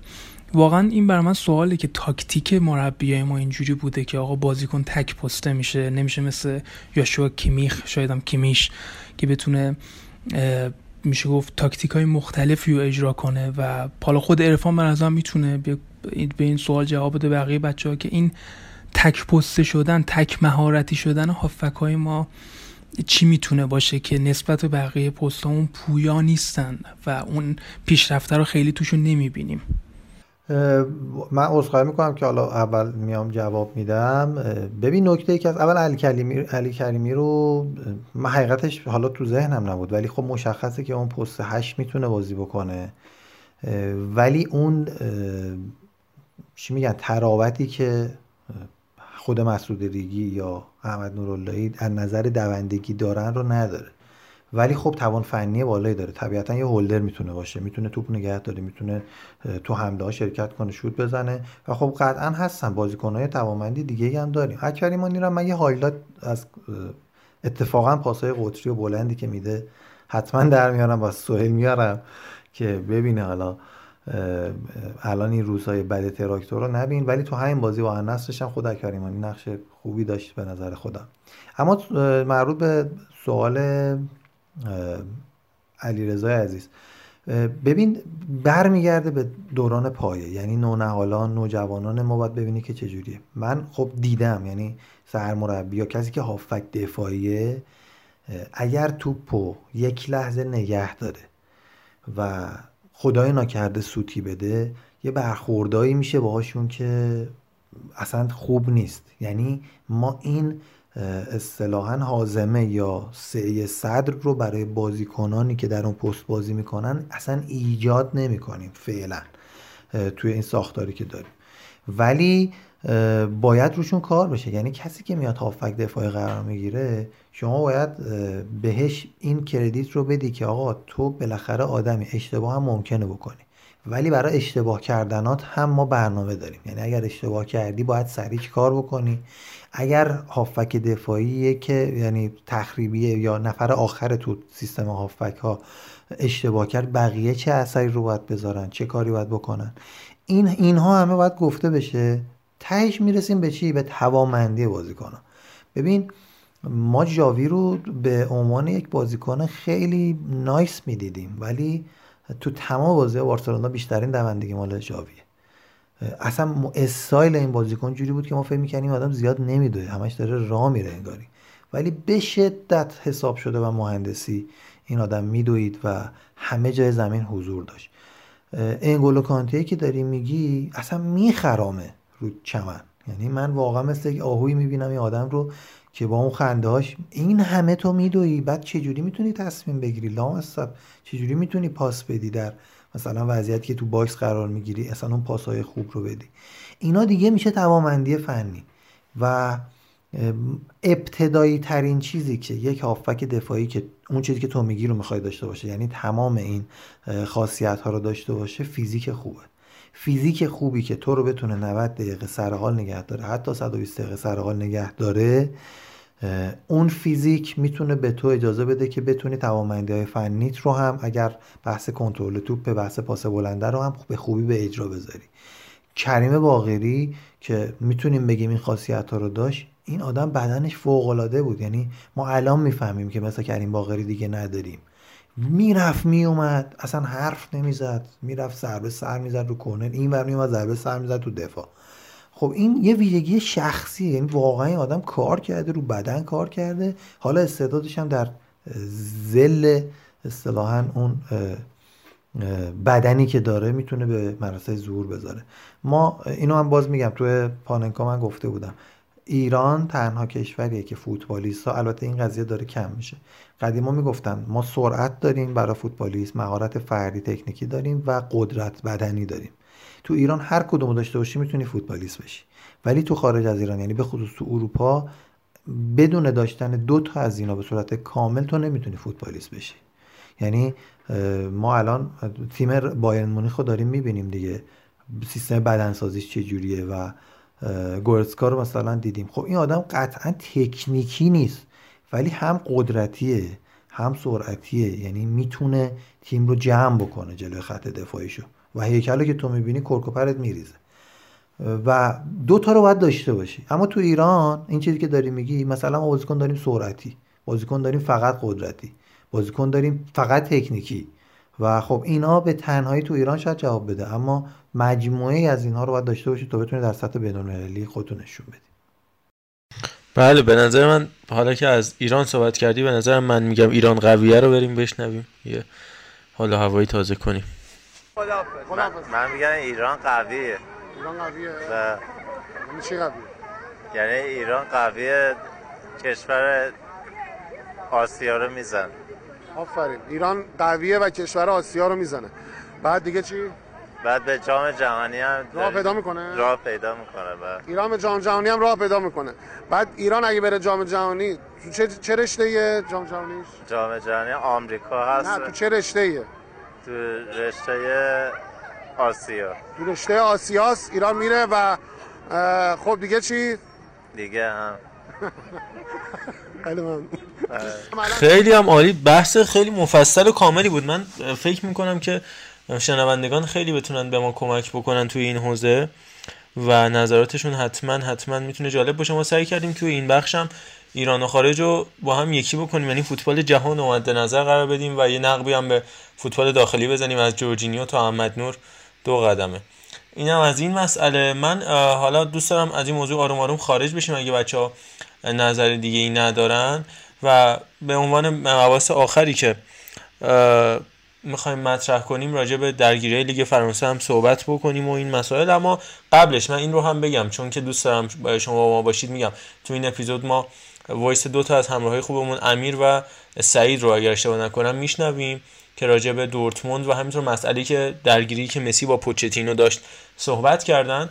دوست دارم حتما حتما زوج مورد علاقتون رو بگید و سبک مورد علاقتون. حالا ممکنه که شما خودتون یه فوتبالیستی رو دوست داشته باشید که دو تا فوتبالیست رو دوست داشته باشید که شبیه به هم باشن، مثلا دو تا دیسترویر رو دوست داشته باشید، دو تا باکس تو باکس رو دوست داشته باشید، دو تا شیش و دو تا هشت، ولی اون سبکی که دوست دارید چیه؟ جفت شیش، شیش و هشت، تخریبگر و باکس تو باکس. چه زوجی خودتون دوست دارید و زوج رویاییتون کدوم دو نفر بودن که دوست داشتید همیشه تو تیم شما بازی بکنن و راجع بهش صحبت بکنید و بگید که اگه تیم خودتون بود کیا رو می‌آوردید. حتما بفرمایید عرفان جان. شکر به کلامت محمد رضا. این زوج رو فارغ از ایرانی و خارجی و اینا بگید، یعنی تو رویاتون، تو تخیلتون دو نفری که دوست دارید توی اون تیم یازده نفری که در کل حالا ادوار داشتید باشن رو بگید. به نظر من یعنی الزاما این نیستش مثلا حتما مال یک کشور باشن برای تیم ملی یا مال یه باشگاه باشن، بگید این شکلی بی زحمت بگین که داشته باشیمش. بسیارم ازتون ممنونم اگر که اینجوری با ما همراه بشید. حالا به همین مناسبت بریم وایس امیر انگوری رو راجع به دورتموند بشنویم که بگیم که ما مخاطبینمون رو خیلی دوست داریم و حتما ما استقبال میکنیم از اینکه نظراتتون رو بگید راجع به رفتار مسی با پوچتینو بعد از تعویضی که انجام شد در مقابل لیون. برگردیم راجع به لیگ فرانسه، این درگیری که تو بازی لانس و لیل پیش اومد و ماجرای لوکاس پاکتا صحبت بکنیم. سلام محمد رضای عزیز، این چیزی که میخوام درباره شرف بزنم درباره بازی پاریس سن ژرمن و لیون میشه که پوچتینو مسی تعویض کرد و مسی واکنش خوبی نشون نداد، زد زیر دست سرمربی.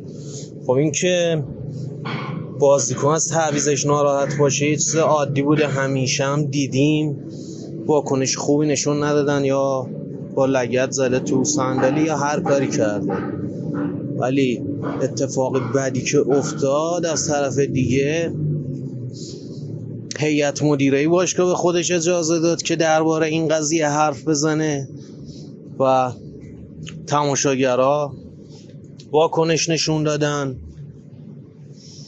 خبرنگارا، همه. این بدترین اتفاقی بود که تو فوتبال میتونست این چند وقت اخیر بیفته و افتاد. یعنی تنها چیزی که به عمرم ندیده بودم این بود که یه مربی حق تعویض بازیکن خودش رو نداشته باشه.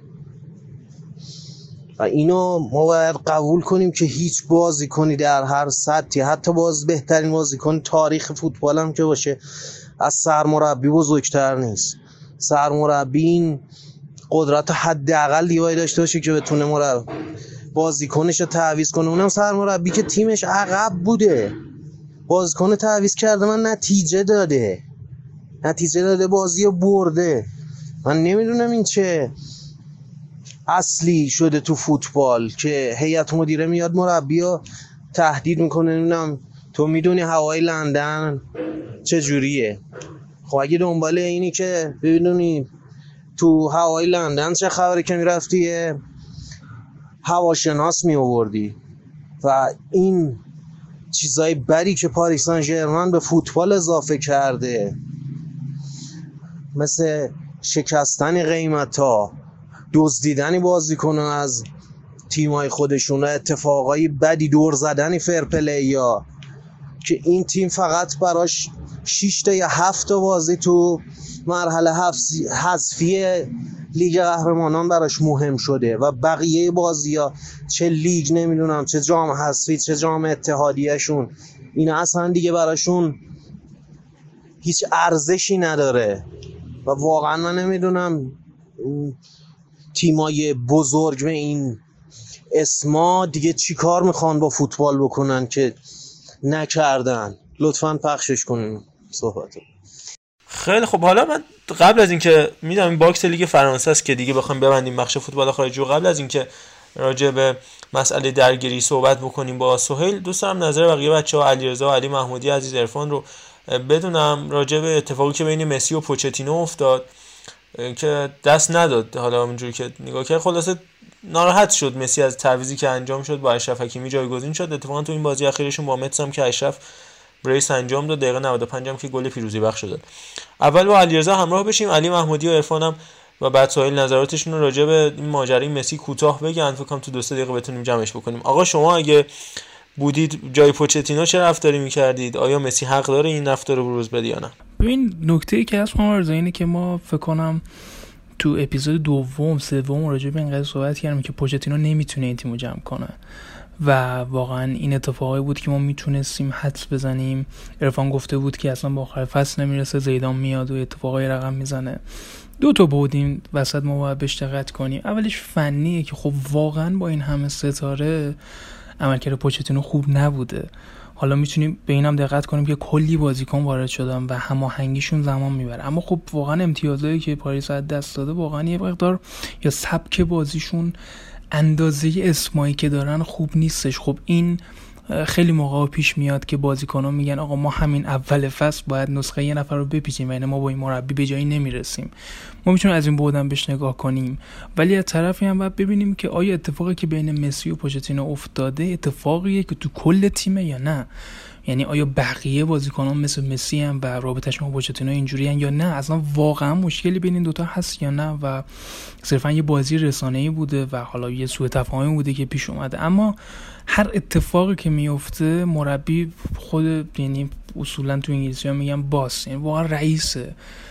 ده تا موقعی که هستش رئیسه و بقیه باید به تاکتیکا، به نظراتش احترام بذارن. حتی اگه مسی باشی، حتی اگه رونالدو باشی، مربی تشخیص بده که عملکردت اونجوری نبوده که باید باید بیای بیرون و احترام باید بذاری بهش. میشه اینجوری هم بهش نگاه کرد و یه جورایی میشه حقو به دو طرف داد و خیلی نمیشه یه طرف رفته یه سمتی که آقا فلانی درست میگه یا نه فلانی درست میگه. ولی خب چیزی که هست این مشخص بود که پوچتینو با کار کردن با لوکاس مورا نمیتونه یا بیاد با این همه ستاره سر و کله بزنه و تیمو جمع کنه و به نظرم خود بازیکنان که باید فعلا کار جمع کنن تا ببینیم چه اتفاقی میفته. شاید هم حالا یه اتفاقای بزرگتری رقم بخوره، چون هرچی جلوتر بریم پوچتینو بتونه تفکراتش رو با این بازیکن‌ها سازگارتر کنه و عملکرد بهتری داشته باشه و طبعاً بازیکن‌ها باش رابطه‌ای بهتری هم داشته باشن. حالا بریم نظر بقیه بچه‌ها بشنویم. خیلی هم نظر کاملی بود. من اینو بگم که پوچتینو شاید باس باشه ولی باس بیبیه، مثل همون کارتونی که ساخته بودن. عرفان با تو همراهیم. عرضم به حضورت که در مورد این که آیا مسی حق داشت این کارو بکنه یا نه، که خب کرده دیگه، حق اون چیزیه که اتفاق میفته. ولی خب نه، من خودم طبیعتا نمیپسندم، بازیکن نباید این کارو بکنه. اما به کجا میرسه قضیه اینه که اصطلاحا میگن لقمه اندازه دهن باید برداری. وقتی این بازیکن‌ها رو جمع میکنی میاری تو تیم، باید یه دهنی هم باشه که بتونه اینا رو ببله. پوچتینو آدمه نیست. اگر با یکی هم خوب بود که اون لیونل مسی بود که اصلا میگفتن که بالاخره هموطن و در برخی بازی‌های بین بارسلونا و پی اس جی فصل قبل با هم دیگه صحبت کردن، حالا این شایعات بودش. و اگر یکی باشه که مثلا حرف شنوی داشته باشه، غالبا باید مسی باشه که تو فاز رفاقت مثلا با اون اوکی بکنه، جو تیمو کنترل کنن. اما مسی از نظر روحی روانی خرابه اصلا. همین که میبینه رقبای خودش مثلا کریستیانو رونالدو تا میره تو تیم، حالا درسته که تیم خودش بوده و یه شرایط بهتری رو داره منچستر یونایتد، ولی تا میره شروع میکنه گل زدن، مسی هنوز نتونسته گل بزنه. از طرفی صحبتی که خود پوچتینو کرد یه جورایی میشه پذیرفتش، گفت من به فکر سلامت بازیکن و آینده تیمم و خود لیونل مسی ارزشمنده، که خب الانم میبینیم مصدومه دیگه. حالا اگر همین زانوش، یعنی مصدومیتی که الان داره که دو هفته نمیرسه، همونی باشه که توی اون بازی هم احساس کرده تو پای لیونل مسی، که اتفاقا اون بازی بدم نبود لیونل مسی، ولی پوچتینو تعویضش کرده. خب این چیزیه که اصلا کار سرمربیه دیگه، اون داره بیرون میبینه و اینو تشخیص میده و اتفاقا خوبه، یعنی کار خوبی کرده پوچتینو با تعویضش. ولی خب کار مسی که خب قشنگ نبوده، ولی اینکه حق داره بکنه یا نه، خب هر بازیکنی حق داره دیگه این کار انجام میدن دیگه و ناراحتیش یه جوری ابراز میکنه. به هر حال ببینیم کار به کجا میرسه. مسی به نظر من توی وادی قرار گرفت که از نظر روحی روانی خودش رو تحت فشار قرار داد با رفتن به لیگ بد.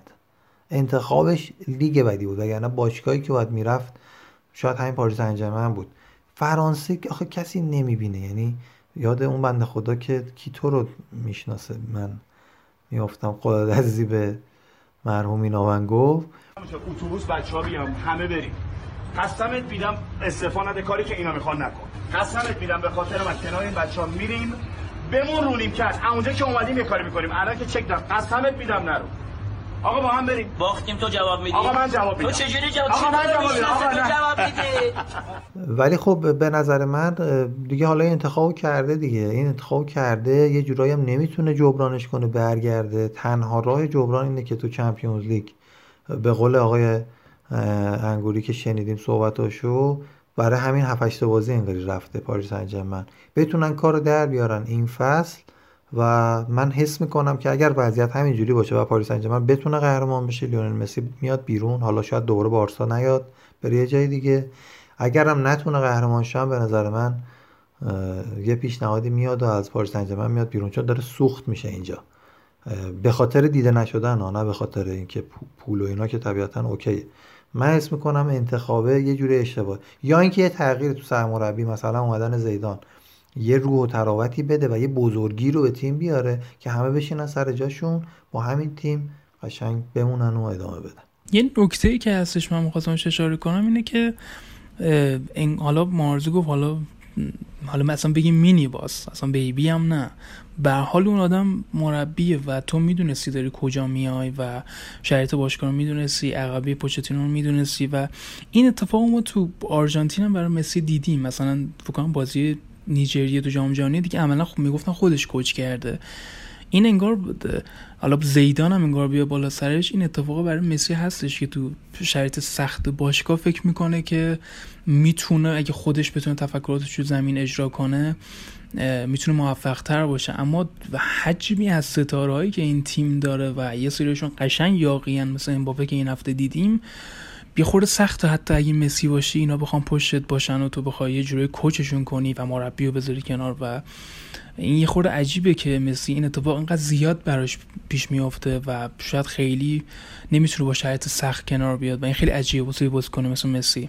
من کوتاه بیام چون اینجا لازمه بگم، زمان مرحوم سابیا اصلا خود سابیا ازش پرسیدن که آقا مسی خیلی چیز میکنه، گفت بله افتخار بنده است، اصلا ایشون تیمو بچینن، ما حمایت میکنیم و دیدیم که سابیا تونست خودش رو وفق بده و بهترین آرژانتین جام جهانی رو توی چندین سال اخیر داشتیم از نظر نتیجه و بهترین بازیش هم تو همون فینالی بودش که اتفاقا باختن.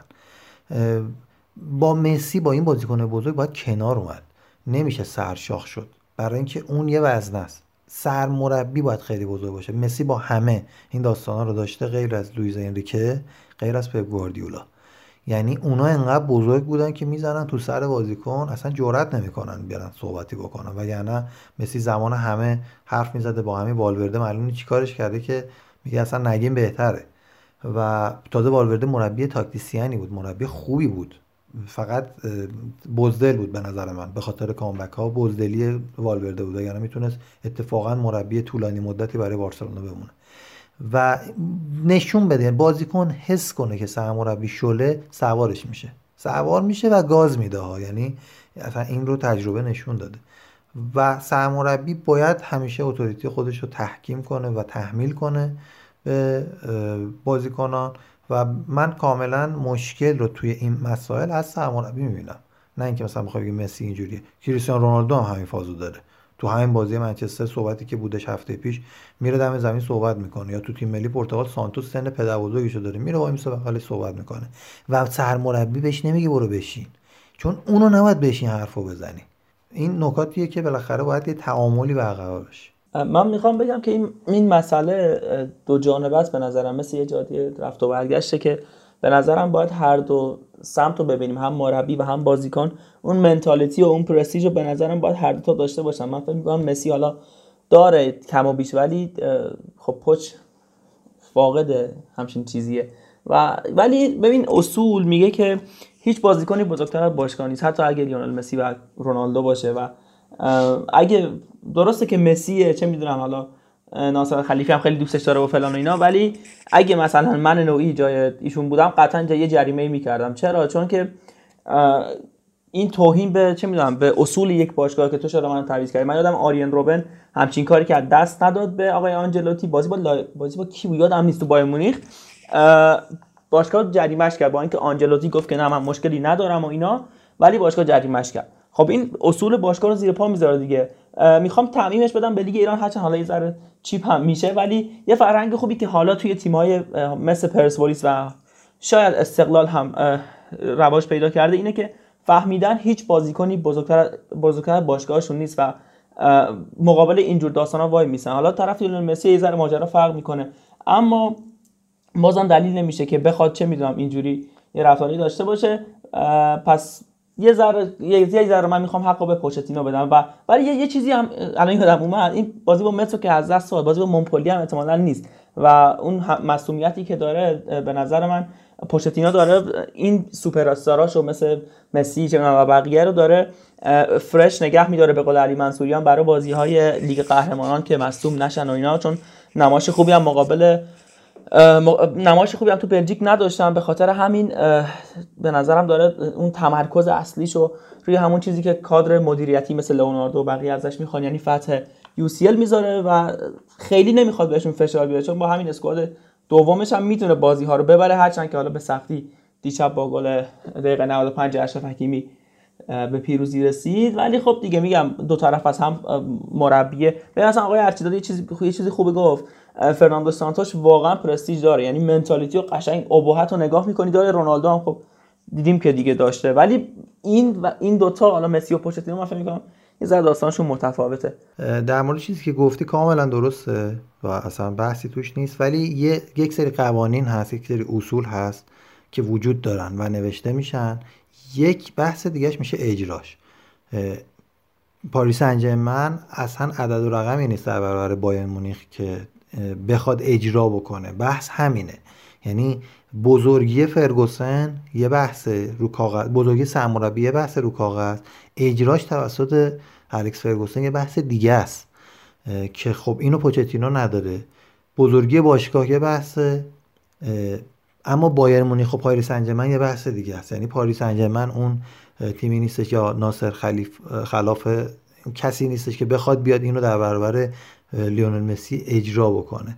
اصلا فازشون این نیستش، به خاطر اینه که انجام نمیشه. یعنی من منظورم اینه که اصولا نوشته میشن، قوانین نوشته میشن، اما اجراشونه که به نفرات بستگی داره. ببخشید بریم علی محمودی صحبتی داشته باشه بکنه. من یه نکته فقط کوتاه بگم راجع به حرف سوئیل که راجع به پرسپولیس استقلال شد. سوئیل گفت پرسپولیس و شاید کمی استقلال، در شاید که ما تو فصل گذشته دیدیم که برخورد انضباطی فرهاد مجیدی با دانشگری که تو بازی آسیایی به چقدر نیاز داشت لحاظ دفاعی و کل تیم دنبالش بودن که آقا این بازیکنو برگردونن، فرشید اسماعیلی اومد پیرنش نگرد و اما سخت یعنی سخت پای تصمیمش موندش و توی قرارداد بستن و تمدیدیام دیدیم این بازیکن مثل مسعود ریگی میاد از باشگاه جدا میشه و خب هممون میدونیم که سپاهان قطعا پیشنهاد بالاتری میده و استقلال وقتی از توانش خارج باشه میگه هیچ باشگاهی بزرگتر نیست و این شاید استقلال رو من خیلی درک نکردم. آقا آقا سوء تفاهم نشه، نه من گفتم شاید، حالا من چون خیلی با ترات استقلال اون موازات رو ندارم، خیلی دنبال نمیکنم اخبارشو، والا سوء تفاهم نشه، من به تیم رقیب کاملا احترام میذارم و از این داستانا نه ما ما این داستانا رو نیستیم. بسیار عالی، خیلی خوب. اما فکر میکنم آروم آروم بریم وارد پایان بحثمون بشیم با ماجرای لیگ فرانسه. هم سوئیل دوست هم خودت در مورد درگیری لانس و لیل صحبت بکنی، ولی قبلش نقبی بزنیم به این ماجرای لوکاس پاکتا تو بازی پیرشبی که لیون انجام دادش، یه راینبو فلیکو انجام داده، همینه که حالا تو فوتبال خیابونی خودمون میگیم که پله انداختن، اینجوری توپ از پشت سر خودت به پشت سر بازیکن روبرویت میندازی و اونجا داور بازیو متوقف کردش و کارت زرد داد به پاکتا. اگه خاطرتون باشه بازی بارسا بیلبائو فینال حذفی بود، همون بازی که مسی بالنسیاگا رو نابود کرد سمت راست، اون گل استثنایی به یاگو اررین زد و در نهایت سه یک بارسا بازی رو برد، گل بیلبائو هم ویلیامز زد. اونجا هم یه همچین حرکتی و مسی و نیمار با هم انجام دادن، مسی پاسو داد به نیمار و نیمار این کارو انجام داد و اونجا دعوا شد، ولی کارت زردی داده نشد. دعوا به خاطر این شدش که بازیکن بیلبائو که فکر میکنم خود همون بالنسیاگا بود احساس کردش که تحقیر شده و اومد خودش دعوا کرد. ولی اینکه از لحاظ قانونی بخوایم فشار بیاریم که آقا بازیکن این نوع دریبل نزنه، من متوجهش نمیشم. حالا من نمیدونم این قانون آیا هست، من تحقیق کردم ولی ندیدم که مثلا اون گلی که آرش برهانی، اینو متوجه شدم که اگر بازیکن به صورت تحقیرآمیز بخواد گل رو به ثمر برسونه داور میتونه وارد بشه، ولی اگه یادتون باشه یه گل آرش برهانی به چین زد که توپ رو خط دروازه نگه داشت و اینجوری اشاره کرد دفاعهای چین بیان و بعد با یه بغل پا توپ وارد دروازه کرد. یا وحید شمسایی یه گل به تیم ملی سوریه فوتسال سوریه زد که توپ رو برداشت رو خط نگه داشت و با ضربه سر توپ وارد دروازه کرد و این برای من عجیب بودش که حالا اونجا داور میتونه مداخله کنه یا نه. بعدم پرسیدم، دیدم سر اون گل آرش برهانی داور میتونسته خطا بگیره و نگه داره بازی رو، اصلا اون گل رو قبول نکنه. ولی راجع به این نوع دریبل من نمیدونم خود چرا باید بازی رو نگه داشت و حالا کارت زرد داد به لوکاس پاکتا. و حالا این ماجراهای داوری عجیب غریب لیگ فرانسه که قبلا هم داور تکل زده بود رو پای بازیکن و یادتون باشه اون داور هم اصلا محروم شد، داور حالت تاسی بودش در لیگ فرانسه، سر بازی موناکو هم بودش که خطا کرد رو بازیکن و بعداً محروم شد. اینه برای من جای سواله، حالا اگر کسی از بچه‌ها راجع بهش صحبت داره بگه، اگرم نه که بریم سراغ مبحث درگیری لانس و لیل و بحث فوتبال خارجی رو به اتمام برسونیم، بریم سراغ فوتبال داخلیمون. جالب در نوع خودش. حالا من اون داور عزیزی که پشت پا هم زده بود رو من الان رفتم کامل مبحثش خوندم که تو بازی نانت بودش و اسم داورم تونی شاپرون بودش، داور اون بازی که به دیگو کارلوس هم اتفاقا تکل زد و بعدم دیگو کارلوس عاقبت به خیر شد، رفت سویا و تیم ملی برزیل دعوت شد و اینا.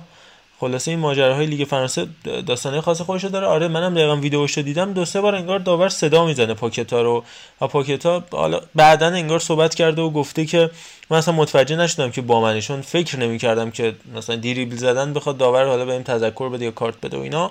ولی خب جالب بودش، از این اتفاقاتیه که کمتر پیش میاد.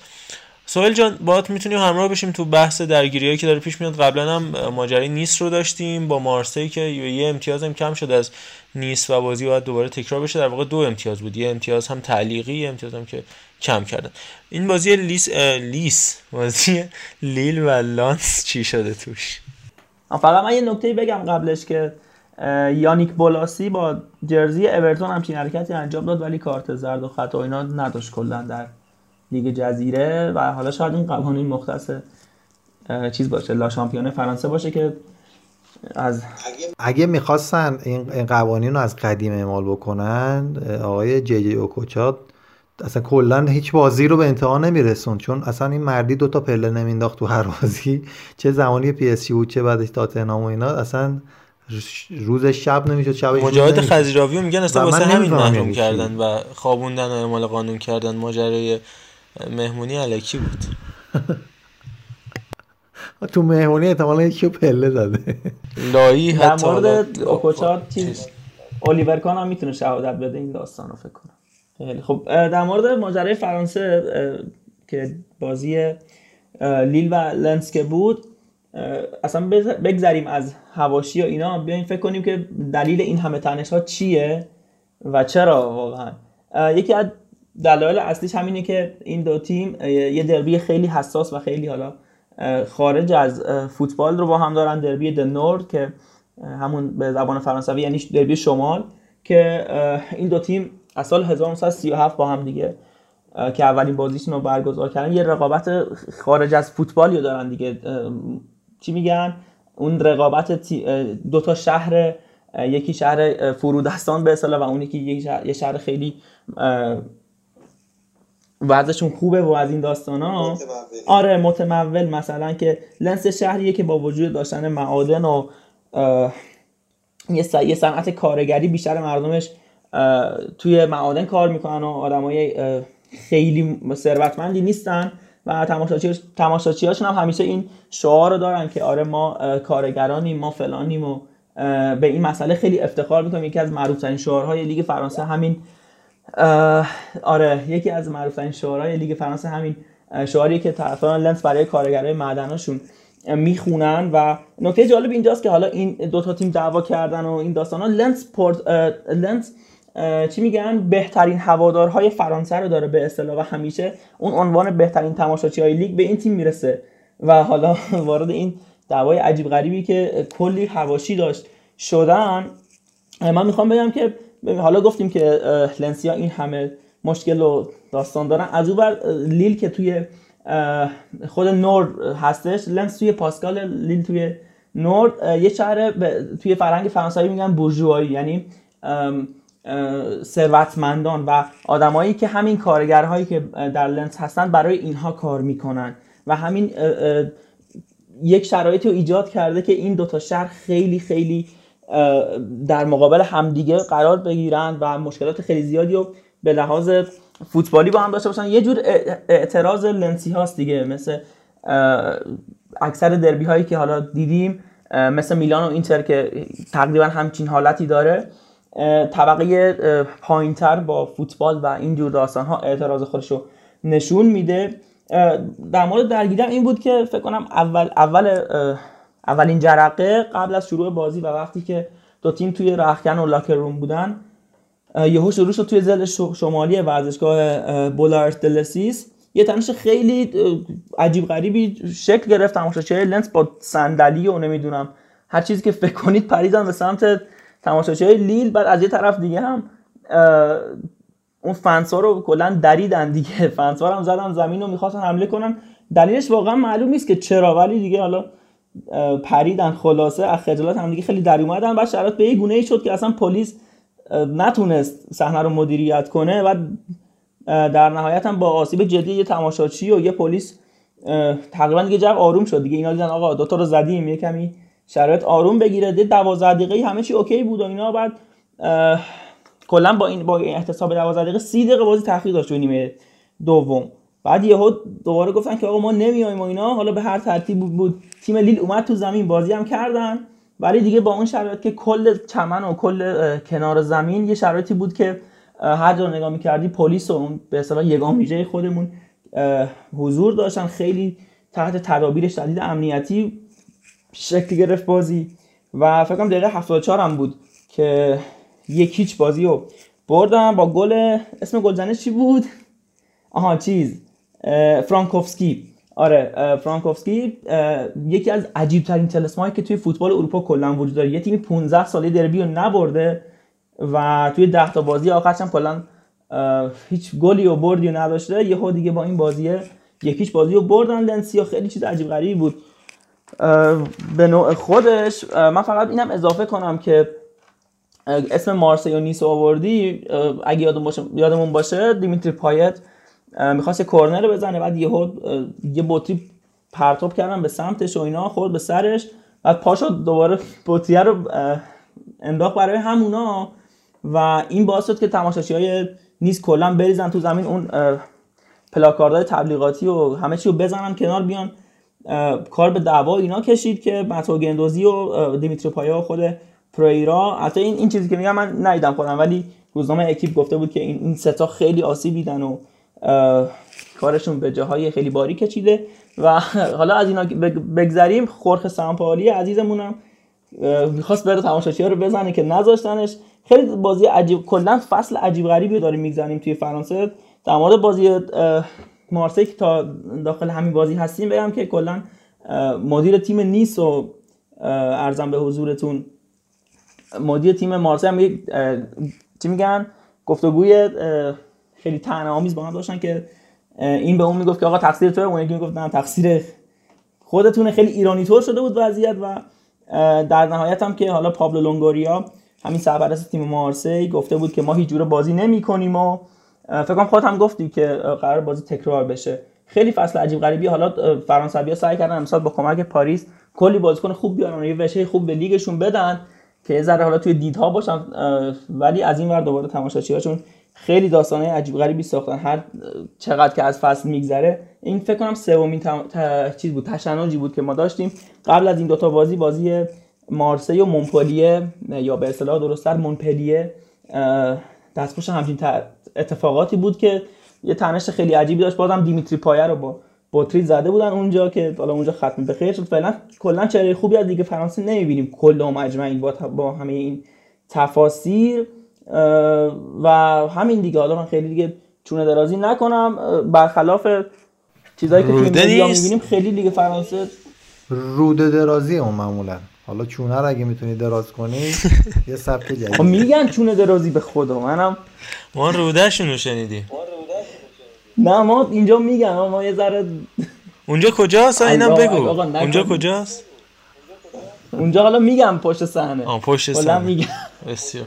آره. یک نکته هم که اضافه بکنم در این حوزه، این اسامی توی انگلیسی لنس میخونن، مینویسن، میخونن، ولی فرانسویش انگار لانسه و همون اخ اخ و اون مسئله مونپلیه و مونپلیه هم دقیقاً همین لنگ لنگله و لنگلت و لانگله و اینا که پ ای یعنی ای ال و ال ای و اینا که فرانسویش پلیه است انگار، ولی تو انگلیسی میگن پلیه. و اصلا اون زمانی که قهرمان شد و ژیرو و اینا اومدن به لیگ برتر این مسئله براشون مشکل ساز شده بود که اونا میگفتن ژیرو رو از مونپلیه آوردیم، خود ژیرو تو مصاحبه‌اش میگفت من از مونپلیه اومدم و این هم حتی مونت حتی میگن تو انگلیسی.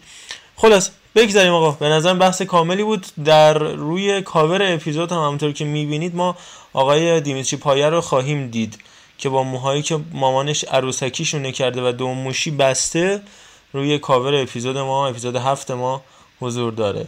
ما با آهنگ بازم شراره وارد بخش فارسی خواهیم شد.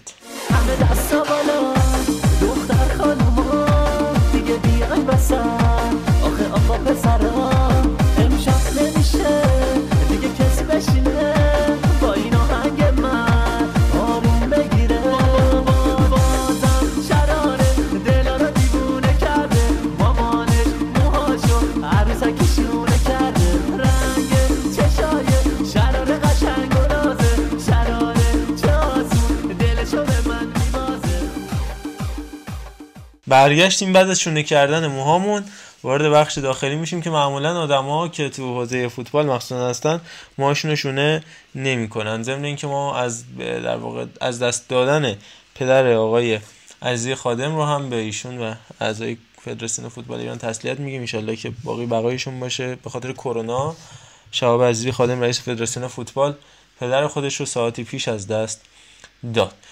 خیلی خوب، وارد بخش فارسی بشیم با ماجرای لژیونرها که ما دو هفته است راجع بهش صحبت می‌کنیم. ضمن اینکه بگم نفت مسجد سلیمان هم برای بار سوم تقریبا مربی خودش رو تغییر داد، یعنی یک بار آقای فکری رفت، دوباره آقای فکری اومد، آقای پورموسوی دوباره رفت.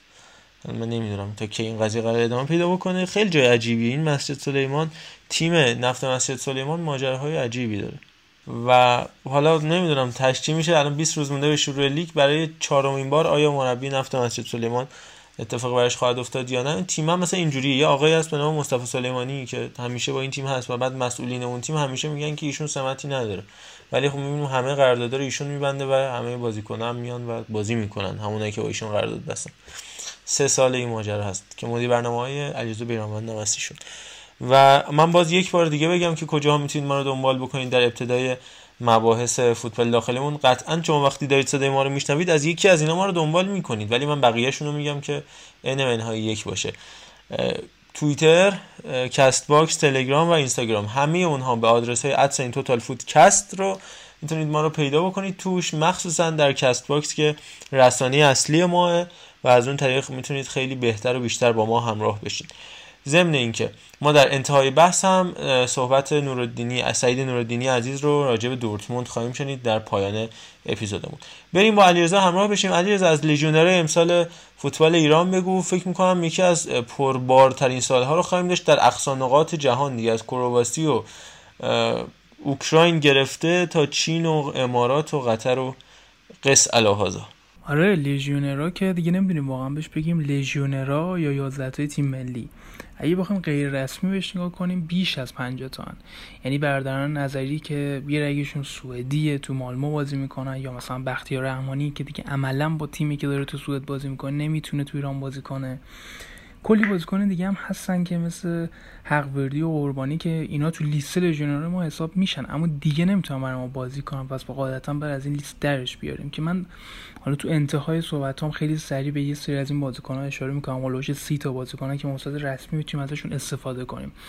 تو این سالهای اخیرمون مخصوصا دوره دوم آقای کیروش خیلی این با یعنی بازار صادرات لژیونر از ایران خیلی داغ شد. خب دلیل زیادی هم داره که هر روز داره بیشتر میشه، که دلیلش اینه که کلا آقای کیروش خیلی یعنی اینجوری بود که میگفتش که نمیدونم کیفیت چجوری و کی هستی، اگه ایرانی هستی و تو اروپا بازی میکنی میارم و پیدات میکنم و میارم تو تیم ملی بازی بکنی. و بازیکن‌ها ترجیح میدادن که حتی شده برن یه جای نیمکت نشین بشن، اما صرف این که تو اروپا بازی میکنن دعوت میشدن تیم ملی. تو شرایط حال حاضر اقتصادی مملکت هم خب به نحوی شده که تو با یه قرارداد دویست تا سیصد هزار یورویی درآمدی رو کسب می‌کنی از لحاظ ریالی که چیزی نیست که تو ایران بت بدن. یه سری دلیل دیگه هم وجود داره، خب مثلا مهدی قائدی که آقا میتونست پول بیشتری تو ایران بگیره، اما خب حالا شرایطی که با همسرش دوست داشتن که خارج از ایران کارشون دنبال کنن و خب این تعداد از لژیونرها شاید از یه بعد خوب باشه که ما یه افرادی رو داریم مثل طارمی و سردار و جهانبخش و قلیزاده و اینا که بار اصلی تیم ملی رو دوششونه، اما نحوه این انتخاب این مقصده انگار برای خیلی از بازیکنات دغدغه نیستش. یعنی ما الان سه تا بازیکن تو تیم تو دسته چهار اسپانیا داریم، امیر عابدزاده میاد از پرتغال میره دسته دو اسپانیا بازی میکنه، بیرانوند تو اون شرایط رویایی خودش میره سکونشین میشه و هنوزم که هنوز اون کیفیت پرسپولیس و تیم ملیشو نداره و این صرف لژیونر شدن شاید خیلی موقع‌ها کور کرده بازیکن‌ها رو و شاید تصمیمات درستی نمیگیرن. و خب ما الان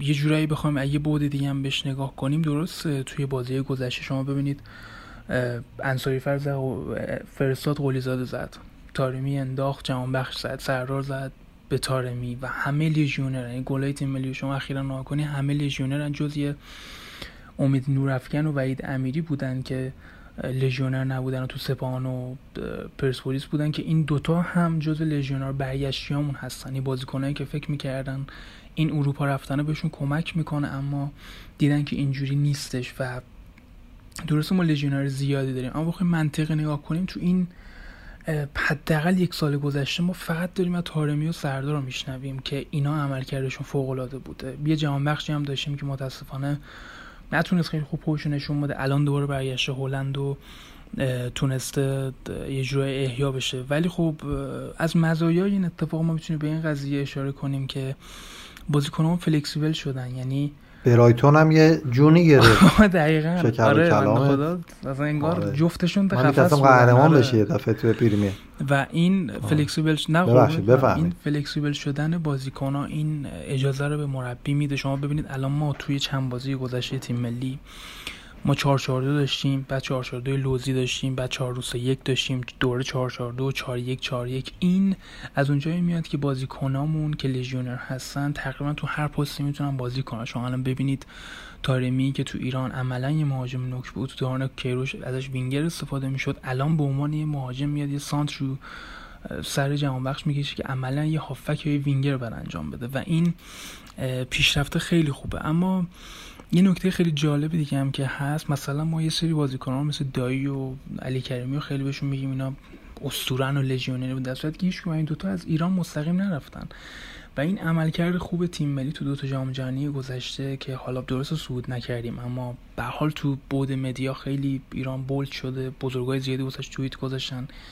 باعث شده که ما بازیکن زیادی مستقیم از ایران به اروپا داشته باشیم. یعنی مثل دلفی، مثل سیاد منش، مثل قلی‌زاده، مثل نورافکن و کلی بازیکنی که قبلا این اتفاق کمتر میافته. یعنی همین طارمی رو شما الان نگاه کنی از یعنی الخرافه رفته بود. اما میگم معضلی که الان این وسط وجود داره اینه که ما ده تا بازیکن تو قطر داریم و اینکه اکثر این بازیکنان بازیکنایی هستن که نمیرن السعد و الدوهیل بازی کنن.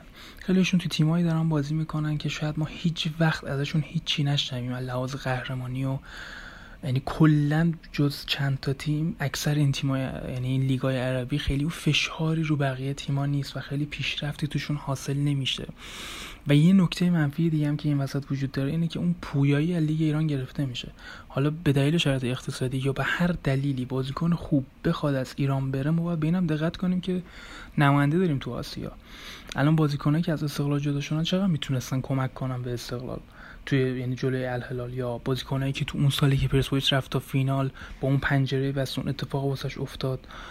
این تصمیمات عجیبیه که گرفته میشه. مثلا ما توی جام جهانی دو هزار و چهارده جلوی آرژانتین ما بازیکن‌ها مثل آندرانیکو داشتیم، منتظری، سجاد حسینی، نکونام، صادقی، اگه هاشم بیگزاده مصدوم نشد همه اینا تو لیگ ایران بازی می‌کردن. اما الان رسیده به ترکیب جلوی عراق که ما کلا یکیمون تو ایران بازی می‌کرد که اونم امید نورافکن بود.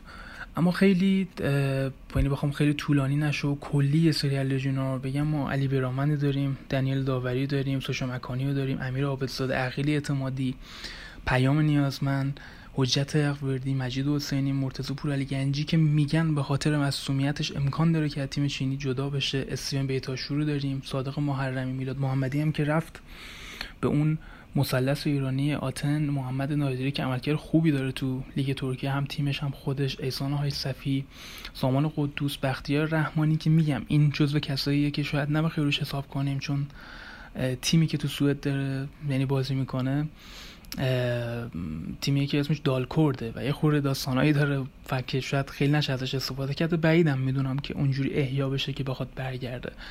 علی جهانبخش رو داریم، قلی‌زاده، محبی، امید نظری، نوید ناصری، سیاد منش، خوشان نژادی که رسانه‌ها صحبت میکنن که به دلیل اینکه پیشنهاد خوب اروپایی نداره امکان داره که خداحافظی کنه. این دقیقاً اون نکته‌ایه که بازیکن اصلاً دلش نمیخواد بیاد ایران بازی کنه و این واقعاً فاجعه است برای لیگمون و شرایط مملکتمون که بازیکنی که هنوز میتونه تو بود فینیشینگ به ما کمک کنه خیلی راحت میتونه بگه که آقا من چون پیشنهاد خوب اروپایی ندارم ترجیح میدم که الان سویل گفتش تیمای کردای مهاجرت کردن درسته ولی یه خورده داستان دارم با کشورمون.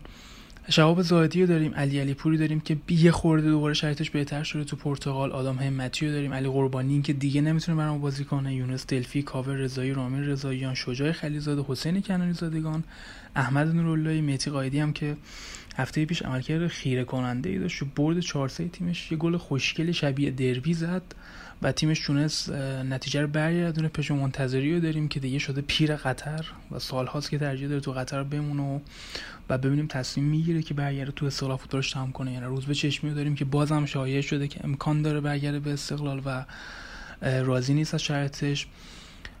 امید ابراهیمی، مرداد محمدی، مرداد پولادی رو داریم که م... اصلا واقعا این بازیکن بازیکن فوق‌العاده‌ای بود که خاطر مشکل سربازی از دستش دادیم. خالد شفیعی هم که دیروز پیشنهاد تراکتور رد کرد رو داریم و ماهان رحمانی رو که تو تایلند بازی می‌کنه. الان میگه پولادی برگرده میتونه سرهنگ وایسه.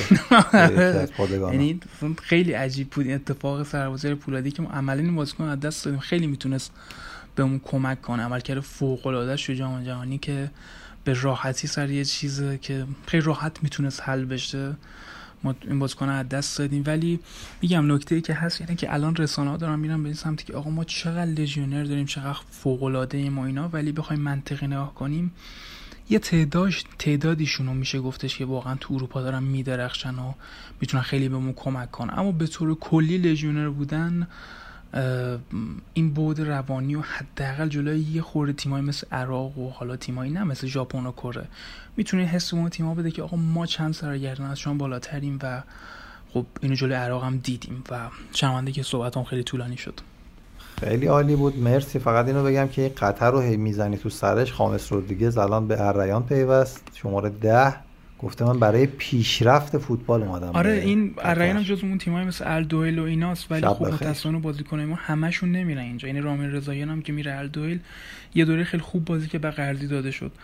این خودش نکته نگران کننده است که انگار میگن آقا ما میریم یه جایی که هم پولمون رو بگیریم هم فشار مسابقات انقدر زیاد نباشه، چون خیلی لیگ قطر مثل لیگ ما نیستش که یهو ساخوزستان بیاد قهرمان بشه، یهو یکی مثل سایپا بیاد، یهو توی یه فصل پنج تا تیم مدعی باشن که از چهار تا تیم مدعی استقلال پنجم بشه. نمیدونم چه جوری اون اتفاقا تو لیگ قطر نمیفته و این یه خورده میتونه نگران کننده باشه به نظرم. ضمن اینکه اشاره بکنم در همین لحظه ترشتگن توپ رو از زیر تاق کشید بیرون، وگرنه کادیز جلو میافتاد از بارسلونا. اینم بگم حالا از خامس گفتیم، سه تا از بهترین بازیکنان جام جهانی دو هزار و چهارده که اون زمان مثلا بیست و سه چهار سالشون بود سرنوشت عجیبی رو داشتن تا حالا دیگه. گوتسه‌ای که گل قهرمانی رو زد الان سال دومش رو در پی اس وی داره سپری میکنه، اونجا هم سال گذشته بازیکن زیاد فیکسی نبود. یاسین ابراهیمی که سالیان سال بولیاره داره توی الریان بازی میکنه، خامس هم رفت پیشش. اتفاقا یاسین ابراهیمی هم تو همون جام جهانی دو هزار و چهارده با همون الجزایر با اون بازی خاطر انگیزشون جلوی آلمان و عملکرد فوق العاده مانوئل نویر عالی بودش. آندره شورلی که از فوتبال پارسال خداحافظی کرد تو بیست و نه سالگی، حالا خامسی که راجع بهشون صحبت کردیم. من به نظرم حالا اگر پیدا کردیم بریم یه سی ثانیه بیست ثانیه از گزارش معروف جواد خیابانی تو اون بازی معروف الجزایر آلمان بشنویم بیایم، اگر پیدا شد. قولشو نمیدم. کارهای تاکتیکی یاران آلمان، نگاه کنید چقدر خوب کار میکنن. خوب که نه، عالی کار میکنن. یه بار دیگه فرصت به بیرون، یه ضربه سر. حرکت از تیم آلمان، از خدیرا یه پاس عالی، فرصت برای تیم آلمان، شل نمیزنه و باز هم گل نمیشه. این دروازه‌بان امشب نمیخواد گل بخوره انگار. رایس امبولهی، اصلا من شک نداشتم که توپ توی دروازه است، اما گرفت توپ رو، عالی گرفت توپ رو. نگاه کنید، واقعا آماده شدم برای فریاد گل، اما گل نشد تو و بولهی چه میکنه در مسابقه. ضربه کورنر حالا از تونی کروس میزنه توپو، یه بار دیگه ضربه سر، باز هم از روی خط برمیگردونن. ادامه داره همچنان، ضربه سر و تماشایی کار میکنن یاران الجزایر. فرصت برای این فقولی، شاید یکی از دو گل حالا تلافی بشه، شاید تلافی بشه، میشه تلافی میشه تلافی میشه سلیمانی گل میزنه. بله فقولی، واقعا فقولی.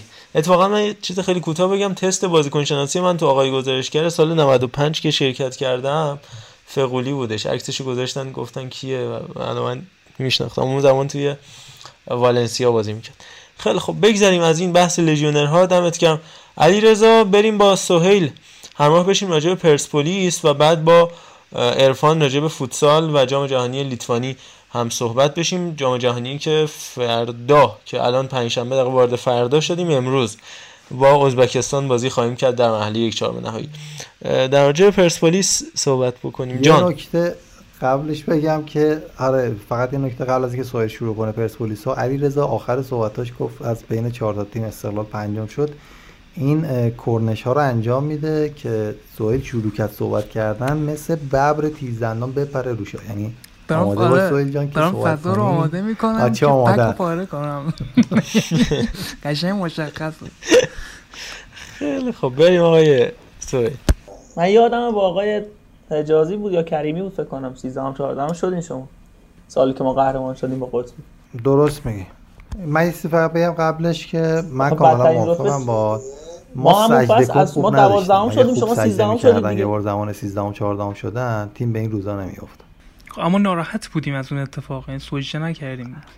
عرض میکنم که چیز نبوده دیگه، سجده کن خوب نداشتیم. یا همون بازی سه دو دوربین نود تو مسجد بود. دوربین نود تو مسجد بود، طرفدارا اعتکاف بودن. روز سومشون افتاد با همون سه دو. ما اینقدر ایمان نداره تیمه.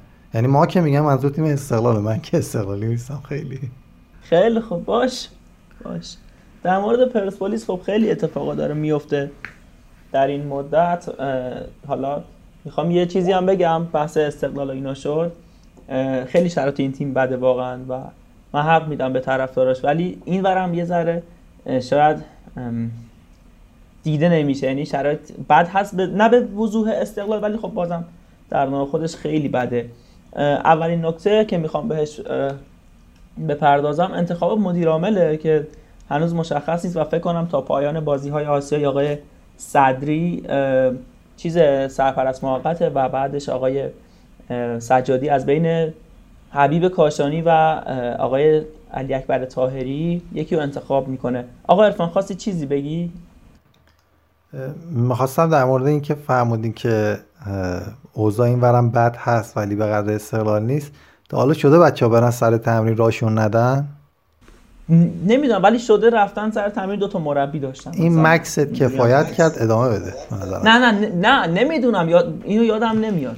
حالا دیگه خداییش نشده. کلامت یه چیز من بگم که واقعا راجع به این اتفاقا که مثلا ما خیلی راجع به استقلال صحبت کردیم، الان شما ببینید قبل که آقای صمیم کنار بره سجاد حسینی به عنوان کاپیتان و مربی تیم یحیی گل محمدی استوری حمایتی میذارن. وقتی از مدیر عامل حمایت میکنن نشون میده که شرایط باشگاه خوبه. یعنی میدونی چی میگم؟ یعنی دارم مقایسهش کنی با شرایطی که فرهاد مجیدی و مددی و کل تیم با مددی داشتن. یعنی اگه دیدین ما تو این هفته از استقلال بیشتر گفتیم، دلیلش این بوده وقتی خود پرسپولیس از شرایطشون راضی هستن واقعا ما چی میتونیم بیایم بگیم و واقعا حرفی نمیشه زد. و ببخشید سوالی که وسط حرفت اومدم. نه اتفاقا حرف خوبی زدی علیرضا جان، منم ات... ولی منظورم فضای پادکست توتال فوتبال نبود، کلا توی فضای فوتبالی امروز خیلی استقلال خب شرایطش واقعا بغرنج، خیلی بده. این طبیعتی طبیعیه، چی گفتم یه چیز طبیعیه خلاصه، ولی خب میگم یه پرسپولیس هم یه ذره شرایطش بد هست ولی نه به اون غلظت. در مورد این مسئله مدیر عامل و این داستانی که گفتی، خب بله واقعا همه دوست داشتن که آقای سمیعی بمونه، ولی خب ایشون خودشون میخواستن برن و نمیدونم یکی مثل آقای مددی هر کاری میکنن نمیره، یکی هم مثل آقای بنده خدا سمیعی خودش استعفا داده بود با اینکه مخالفت هم شد ولی گفت که من نمیرم و احتمالاً توی بدنی وزارت ورزش اون حراست اون احتمالاً اونجا ادامه بده. داشتم میگفتم که در مورد حالا آقای طاهری و کاشانی خب دو تا نگرش متفاوته واقعا و قراره بعد از بازی‌های آسیایی حالا پرسپولیس ببینیم مقابل الهلال چه نتیجه‌ای به دست میاره. اگه ببره که بازم به تعویق میفته تا پایان اون تورنمنت و اگه حالا هم حذف شد که بعد از اون انتخاب میشه. ببینید ما الان باید ببینیم که در مورد مدیر عامل آیا کاشانی مدیر خوبی است یا نه، یا طاهری مثلا چطور. ببین در مورد حبیب کاشانی خب اون چیزایی که توی ذهنمون میاد از مدیر عاملی سایپا گرفته تا ماجرای تیم ملی با نلو وینگادا که بعدش اومد و کلی هم حاشیه با کیروش داشت تا اون شاهکار فوق العاده‌اش که زلاتکو کرانچار فقید رو اخراج کرد در حالی که تیم دوم یا سوم بود با یک امتیاز اختلاف. اصلا یادمه و عدیدایی آورد که واقعا از چیزای عجیبی بود که من هنوز که هنوز توی دنیای فوتبال دارم میبینم، نمیدونم چرا. و استاد عزت رو آورد و تیم رو به اون شرایط واقعا انداخت. یکی دیگه از کارهایی که مثلا من یادمه حبیب کاشانی انجام داده، آوردن حمید استیلی بعد از اون فصل فضاحتباری بود که اون شعار اتفاقا هفته پیش هم آقای عرفان گفت که اون شعار همیشگی علی دایی دیگه آره افشین قطبی بود که علی دایی همه جا دیگه ترند شده بود، همینجوری جاست فور فان همه میگفتن علی دایی. و حمید استیلی بنده خدا یه بازیکن فوق العاده با کریر بی‌نظیر در تیم پرسپولیس به اون نامردی واقعا در حقش شد. ولی ببینید این ور علی اکبر طاهری به نظر من خیلی شایسته تره در کل. چرا؟ چون ما وقتی که به کارنامه‌اش نگاه میکنیم بدون اغراق بهترین مدیر تاریخ پرسپولیس بعد از امیر عابدینی همین دوتا عزیزمون هستن، هم آقای سمیعی و هم آقای علی اکبر طاهری که خب از به نظرم بهترین کارهایی که ایشون کرد اصلا سر اون نقطه‌ای که اخراجش کردن کار اوجش بود که میخواست حق پخش رو به هر دلیلی که شده بگیره که خب طبیعیه که یه سری ارگان ها مخالف این مسئله هستن و اجازه ندادن. ولی خب من هنوز که هنوز این مسئله تو ذهنمه که خیلی تلاش کرد، خیلی واقعا زحمت کشید.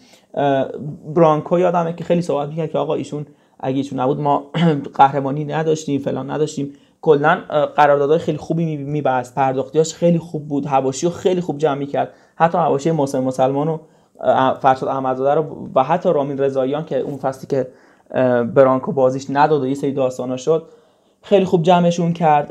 فکر کنم آقا عرفان میخواد یه صحبتی داشته باشه که حالا هم صحبت من مونولوگ نشه، ایشون صحبت کنه بعد من. نه طاهری رو داری میگی دیگه؟ بله بله. سوالم آره بله بله بله. چون این بازیکن انتخاب کردن و دادن پول و اینا رو من فکر می‌کردم سلطانی فر انجام میده، الان گفتی طاهری، جالب. حالا دیگه این اگه اگه از استقلال پیج لفت بدین از این حرفا نمیزنین. عب... یه چیزی میگن عوارض استفاده از استقلال پیج. یه دونه که... یه دونه پیج، یه دونه کانال استقلالی عضو نیستم، خدا شاهده. کمر واسه ما رو زایی کنید. نمیدونم دیگه. حالا من در مورد تاریخ خیلی خیلی واقعا دید مثبتی دارم. اگه یادتون باشه اون نهادهای نظارتی که چی میگن امور مالی و اینا رو چک میکنن در مورد هر یک از مدیرا، خیلی از علی اکبر طاهری راضی بودن، خیلی به هر حال دوست داشتن که بمونه. و عرضم به حضورتون که یکی از شاهکاراش به نظر من استفاده از اون همکاریاش با اپراتورها بود، مثل سینواد که خیلی خیلی کمک کرد به باشگاه. پرونده بدهی جزر و بس واجرای ریز اسپورت به نظر من یکی از بدترین اتفاقاتی بود که توی یه دوره مدیریت یه نفر میفته که طاهری به نظر من اونجا خیلی اشتباه کرد. و هر چقدر که ما داریم از خوبیاش میگیم از این مرم از اون بار منفیش هم بگیم، یه جوری نباشه که حالا یه طرفه به قاضی بریم. من فکر میکنم اومدن علی اکبر طاهری خیلی بیشتر کمک میکنه به بدنی پرسپولیس ها حبیب کاشانی، چون احساس میکنم اگه کاشانی بیاد دوباره فردا صبح فردا صبح بعد از اومدنش علی دایی میاره سر کار. مسئله بعدی آن فقط اینم بگم که این ورزشکار شهید کاظمی که هنوز استقلالی‌ها میگن آقا چرا پرسپولیس چمن خوب داره و فلان داره، اینا از شاهکارهای ایشون بود که پیگیرش بود و با شهرداری خیلی کمک کرد و اینا. آره مملکت مملکت حبیب کاشانیاس بسیار زیبا بود.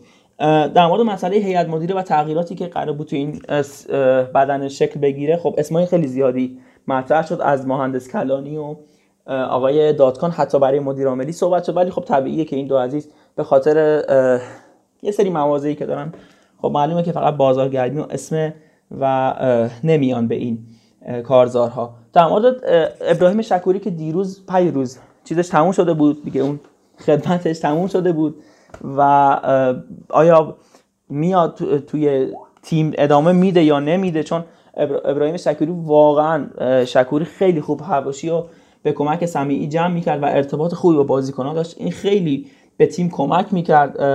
ولی خب ظاهرا که چی میگن سیستم جدید، این وزارت جدید میخواد باش قطع همکاری کنه. یه مسئله دیگه ای که پرسپولیس این روزا خیلی باش درگیر مسئله پرداختی ها و اون مسائل مالیه که این کارگزار جدید فکر کنم بعد از بازی‌های آسیا یا قبلش نمیدونم، هنوز چیزی به اون قطعیت نگفتم، ولی هنوز پرسپولیس اسپانسر کارگزار نداره و قرار مزایده بزنن. حالا کی کسی نمیدونه. یه نکته‌ای که خودم الان به ذهنم رسید اون تمدیدی هاست. من نمیدونم چرا یه مدیر ایرانی نداریم که پیش از پایان قرارداد بازیکن بره باش مذاکره کنه. الان ترابی و سالک و حتی سید جلال آخر این فصل بازیکن آزادن و عملاً از ژانویه خارجی‌ها و این فصل دوم خودمون هر تیمی میتونه باشون مذاکره کنه. و یکی از دیگه چی می‌خواستم بگم، آها یکی از مسائلی هم که به نظر من وزارت باید دخالت کنه توش، معضل این تیم ملی و مربیای تیم پرسپولیسه که واقعا یه چیزیه که هر دو طرف یه سری حق و حقوقی دارن دیگه. حالا باید چیز بشه دیگه، یه توافقی بکنن. پرسپولیس که از خانبان تا باقری همه رو داده به تیم ملی و دوباره خواهد داد. الان چرا اینو مطرح کردم؟ چون میخواد بره عربستان و یه سری بازیکن ملی پوش هم داره و به همین خاطر تاریخ رفت و چیزشون پروازشون به خاطر این ماجرای تیم ملی معلوم نیست کی باشه، شاید بیست و یکم، یعنی سه روز قبل بازی. و آها اه قرار بود که در مورد چی صحبت کنم، آقای انصاری فر صحبت کنم که همچنان اثراتش توی باشگاه هست از قرارداد عجیب غریب رادوشوویچ که من نمیدونم چرا یه دروازه‌بان ذخیره باید نهصد و خورده ای توی سه سال بگیره و باشگاه به این وضع بیفته که چرا، نمیدونم. واقعا من احساس میکنم این شاید اتهام باشه، ولی احساس میکنم که آقای انصاری فر یه سری دلالیا انجام داده، حالا پیگیری قضایی نکنن، ولی نمیدونم مگه میشه یه همچین چیزی. و داشت پول نداره دیگه، پول داشت. و معضل آها یه, یه نکته هم می‌خواستم بگم که اتفاقا خیلی حرف خیلی از پرسپولیسیاست، چرا پرسپولیس الان بازیکن خارجی نداره؟ یعنی بازیکنی که تو زمین باشه. خب بازیکنی که تو زمین باشه، همه ما ها میدونیم، خود استقلالی ها میدونن که بازیکن خارجی تاثیر بسیار بسیار زیادی داره توی یه, ر... یه تورنمنت، بخ... بخصوص مثل ای سی ال که الان همه تیم‌های حاضر توی این مرحله مثل النصر، الوحده و حتی الهلال همه ماشاءالله خارجی‌ها درجه یک با کیفیت. ولی پرسپولیس الان خارجیش رادوشوویچه. هم پرسپولیس هم استقلال واقعا ضرر کردن سر این ماجرا و حالا استقلال که حضور نداره و به هر حال دیگه حالا حضور نداره.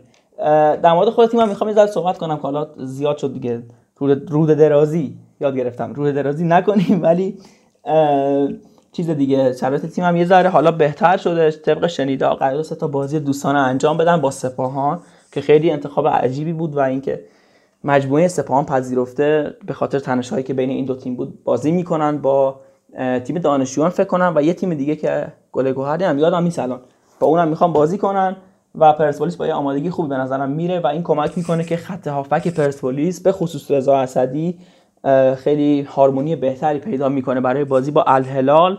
و اینطوری که شنیده ها یعنی اونطوری که شنیدم قراره که برای بازی الهلال از زوج عیسی الکسی و وحید امیری استفاده بشه و نمیدونم دیگه، حالا شرط خیلی خوب نشون میده شرط تیم پرسپولیس به جز بحث مالی و مدیریتی، بازیکن‌ها و تیم‌ها خیلی شرط خوبی دارن.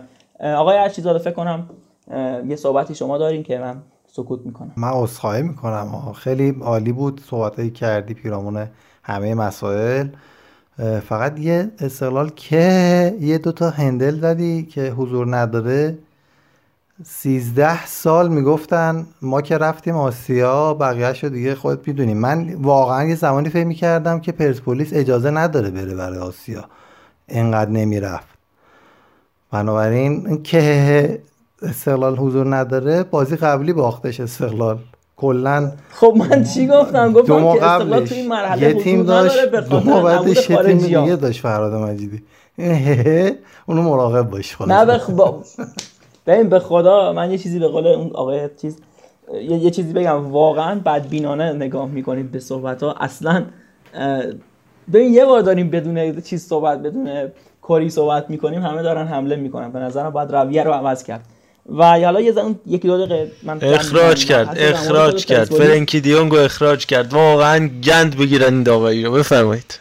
خیلی منطقی بود. در مورد پرسپولیس الان یه نکته خیلی خوبی که وجود داره هماهنگی خط دفاع و دروازه پرسپولیسه که بسیار بسیار کمک میکنه. برای چی؟ برای اینکه اون الهلال خب ماشاءالله هزار ماشاءالله همه خط حمله خوبه، همه جلوز... بازیکن‌ها جلوش خیلی خوب هستن و پرسپولیس فکر نمی‌کنه تیم باشه که تیمی باشه که به این راحتی‌ها به مهاجمای اونا باج بده و خیلی راحت مقابل گمی سر بخوریم.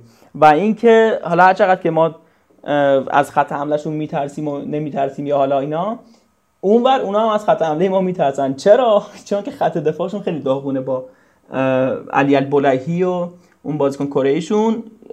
فکر نمی کنم که خیلی حرفی برای گفتن داشته باشن. ما میتونیم روی اشتباهاتی که اتفاقا همین امشب بازیکن سابق خود الهلال حتان ال چی چی اسمش یادم نیست گل زد بهشون، قشنگ اون سوتیه رو بازم دادن. خیلی خط دفاعیشون وضع خوبی نداره.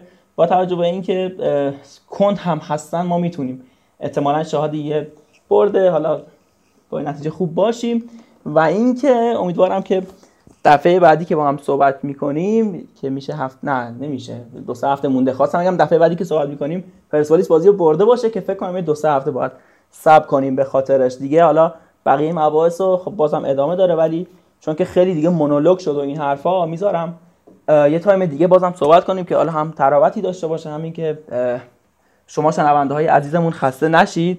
آقای ارشیدزاده بازم میاد بالا که کوریا رو بخونه، فکر کنم. بفرمایید. نه کوریا نمیخوام بخونم، برام جالبه که خودت میدونی که یه جوری صحبت کردی که بری تا سه هفته دیگه نیای، یعنی کوپنت کامل پر شد، انسان تو ناخودآگاهت رفته بود که ان که هفته بعدی که بخوام صحبت بکنم. نه پرسپولیس که میبره، نگران نباش اصلا و ابدا. من من دلم فردا بازی کنم. خودتو عجب شما شیر شیر دلتون شیره دیگه، به قول افشین قطبی. ما قلبمونم شیره. آره ان شاءالله که زنده باشه. نه حالا جدا از شوخی، شرایط تیم اونجوری نیست که از بازی فرار کنیم یا نمیدونم حالا دنبال بهونه و ترکیه و این داستانا باشیم. پرسپولیس بازی میکنه، بازی خوبی هم میکنه و فکر کنم که بتونه الهلال رو ببره و اون انتقام رو طبق سنت هر ساله بگیره. و یه نکته هم آقای ارشیدزاده گفت که من به نظرم ببین تاریخ در مورد اجازه بده آقای طالشی آقای مشکلی تاریخ در مورد ما قضاوت میکنه. چرا؟ چون از اون نیمه نهایی که شما مقابل اف سی سئول چیپ خوردی پشت محوطه جریمه تا الان یه دونه نیمه نهایی نیومدی. خب هر وقت رسید نیمه نهایی بسم الله بفرمایید. من آقا ما الان اینجا ارفان من یه چیز بگم، ما اینجا نکن. تو الان گفتی سر خوردیم و این داستان، اونجا هم هندل زدی، ما واسه این داریم الان جوابتو میدیم. برادر من بهونه چیه؟ اصرار تو مرحله گروهی سیزده تا گل زده بود. دو یعنی گلزن دوازده تاش نیستن دیگه. بهونه چیه؟ بازیکن بهترین بازیکن استقلال رفته، مسعود ریگی رفته، ابوالفضل جلالی مصدوم اومده. اینا بهونه نیستش، اینا شرایطی که وجود داره. تو اومدی این صحبت‌ها رو کردی راجبه. من خیلی دوست دارم این سوالم رو بپرسیم از شنوندگانمون که خیلی این بحث داغ شده چند سال اخیر، بحث مدیریتی که خب ما میدونیم بازیکنایی که از استقلال جدا میشن، مثلا میگم براتون تو لیگ هفده هم تنها بازیکنی که از پرسپولیس جدا شد صادق محرمی بود. حالا بیا بچسبونش به این همه بازیکنی که هر سال از استقلال جدا میشن، یه دلیلی بعد این وسط داشته باشه و اینا بهونه نیست. شما بهترین مربی هم داشته باشی، این همه بازیکن هر سال ازش جدا بشن و کسی خوب و به موقع جذب نشه دچار مشکل میشه. مثلا میگم شما استقلال پول نداشت که تیامو نگه داره، چند ماه بعد پول به دستش رسید، رفتش الحاجی گرو رو آورد. خب چطور اون موقع که باید این پول وجود نداشت؟ میدونی این سوالا وجود داره و من خیلی دوست دارم که همه بیان این نظر رو بدن تو کامنت ها، به ما بگن که آقا واقعا این قضیه وجود داره. یعنی چجوری میشه که دوتا تیم دولتی هن، هیئت مدیریشون از توسط دولت انتخاب میشه، اما این بازیکنهای خروجیشون نحوه پرداخت. یعنی امروز گابریل پین فکر کنم کهیر زده و پراش ریخته بود، میگفت مگه میشه تیم با دوتا قهرمانی آسیا دراش ندن سر تمرین؟ اصلا مگه میشه یه همچین چیزی؟ و واقعا میگم برام عجیب بود که گفتی بهونه است، چون میگم خیلی خوب و منطقی داشتی صحبت میکردی. این بهونه رو واقعا نمیگنجه جلوی تیم مثل الهلال که تا اونجا تا اونجاش مسلحه. واقعا بخوای با این شرایط بازی کنی نمیدونم واقعا بهونه خیلی بگنجه. نه امیدواریم که شما سر نخورین، ولی چیزی که واضحه اینه که پرسپولیس نمیرسه به اون رکورد آسیایی استقلال. حالا شما وی ای آر دیدین فلان دیدین مهم نیستش.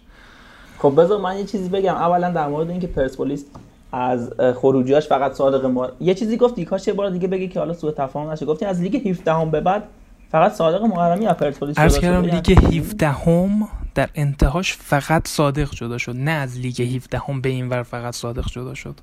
آها آخه پرسپولیس هم واقعا حالا جدا از کاری و این داستانا ثبات چندانی توی اسکوادش ما نمیبینیم.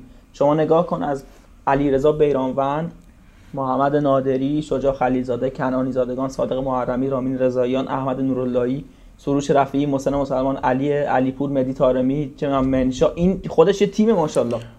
و اینجوری هم نیست که ما بگیم که این بعد گل بود. واقعا کل شش سال داری جمع می‌بندی. قبل اینکه تو کل این شش سال رو جمع کردی این میشه یک سال استقلال شفر. نه دیگه آقا آقا همین دو سال یه نکته دیگه هم که این وسط وجود داره اینه که نگاه کنی بازیکن مثل سروش رفیعی چه جوری جدا شد. گفت آقا من به دنبال پول بیشترم.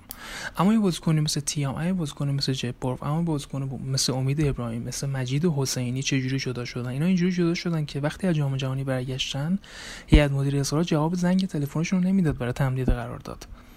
اما سروش رفیعی خودش اومد توی خندوانه. الان شما معتقدی که مجید حسینی بعد از جام جهانی میخواسته اولویت‌های چه امثال ترابزون و این تیما رو ول کنه بمونه تو اصلا مجید حسینی میخوای فاکتور بگی باشه. امید ابراهیم مصاحبهش خوندی بعد جداییش؟ میخوام بدونم چقدر در جریانی. ببین من من معتقدم به خوندی.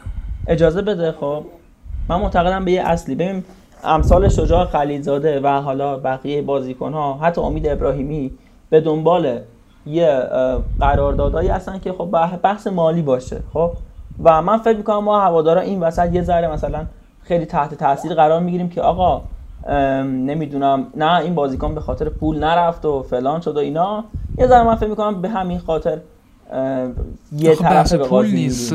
سوال که پولی که به تیام میتونستن بدن که نگرش دادن و چند ماه بعد دادن به الحاجی رو. خب این منطقی نیست. میشه من در مورد تیام چیز بگم؟ میشه من در مورد تیام چیز بگم؟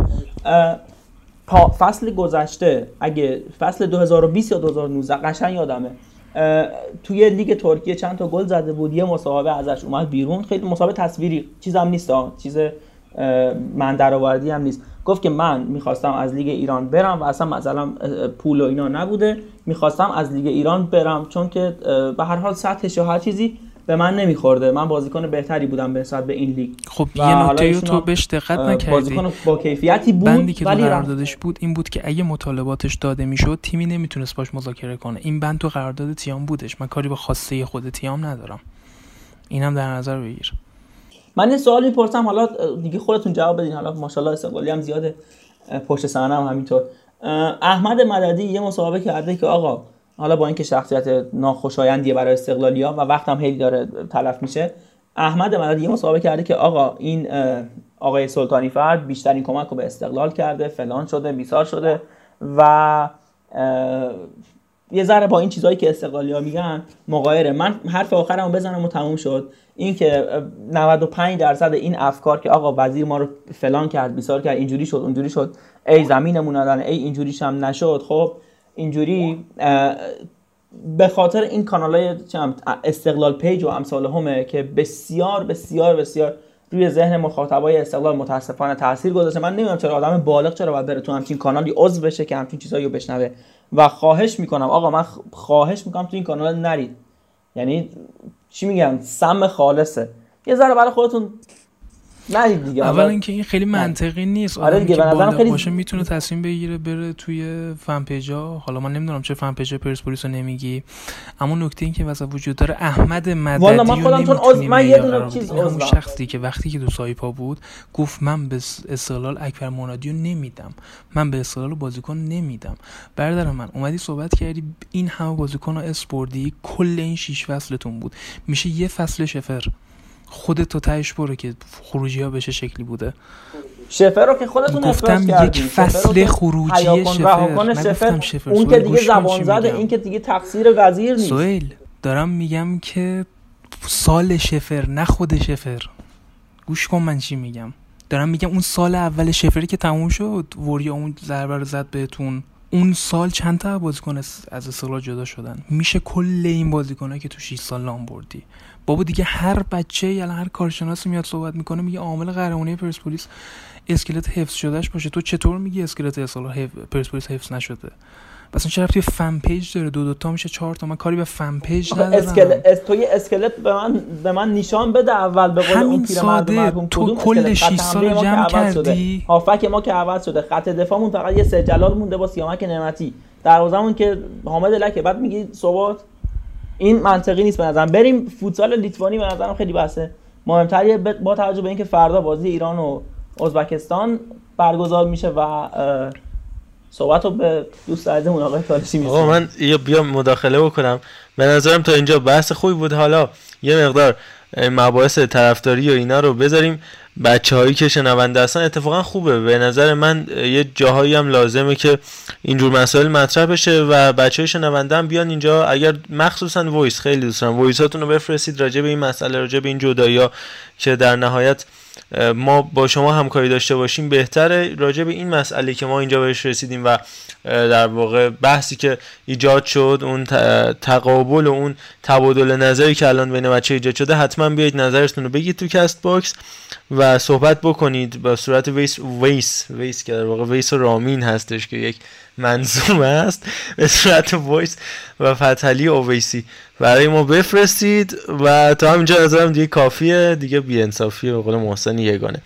من فکر کنم به مبحث گابریل پین این هفته هم نمی‌رسیم، ضمن اینکه فراد مجیدی هم وایس گذاشت همین چند دقیقه پیش، وایس که نذاشت پست گذاشت تو همین چند دقیقه پیش و ورود آقای پین رو تبریک گفت، روز اولم خوش آمد خوبی بهش گفته شد توسط مجموعه انقلاب و مساعدت آقای فتحی.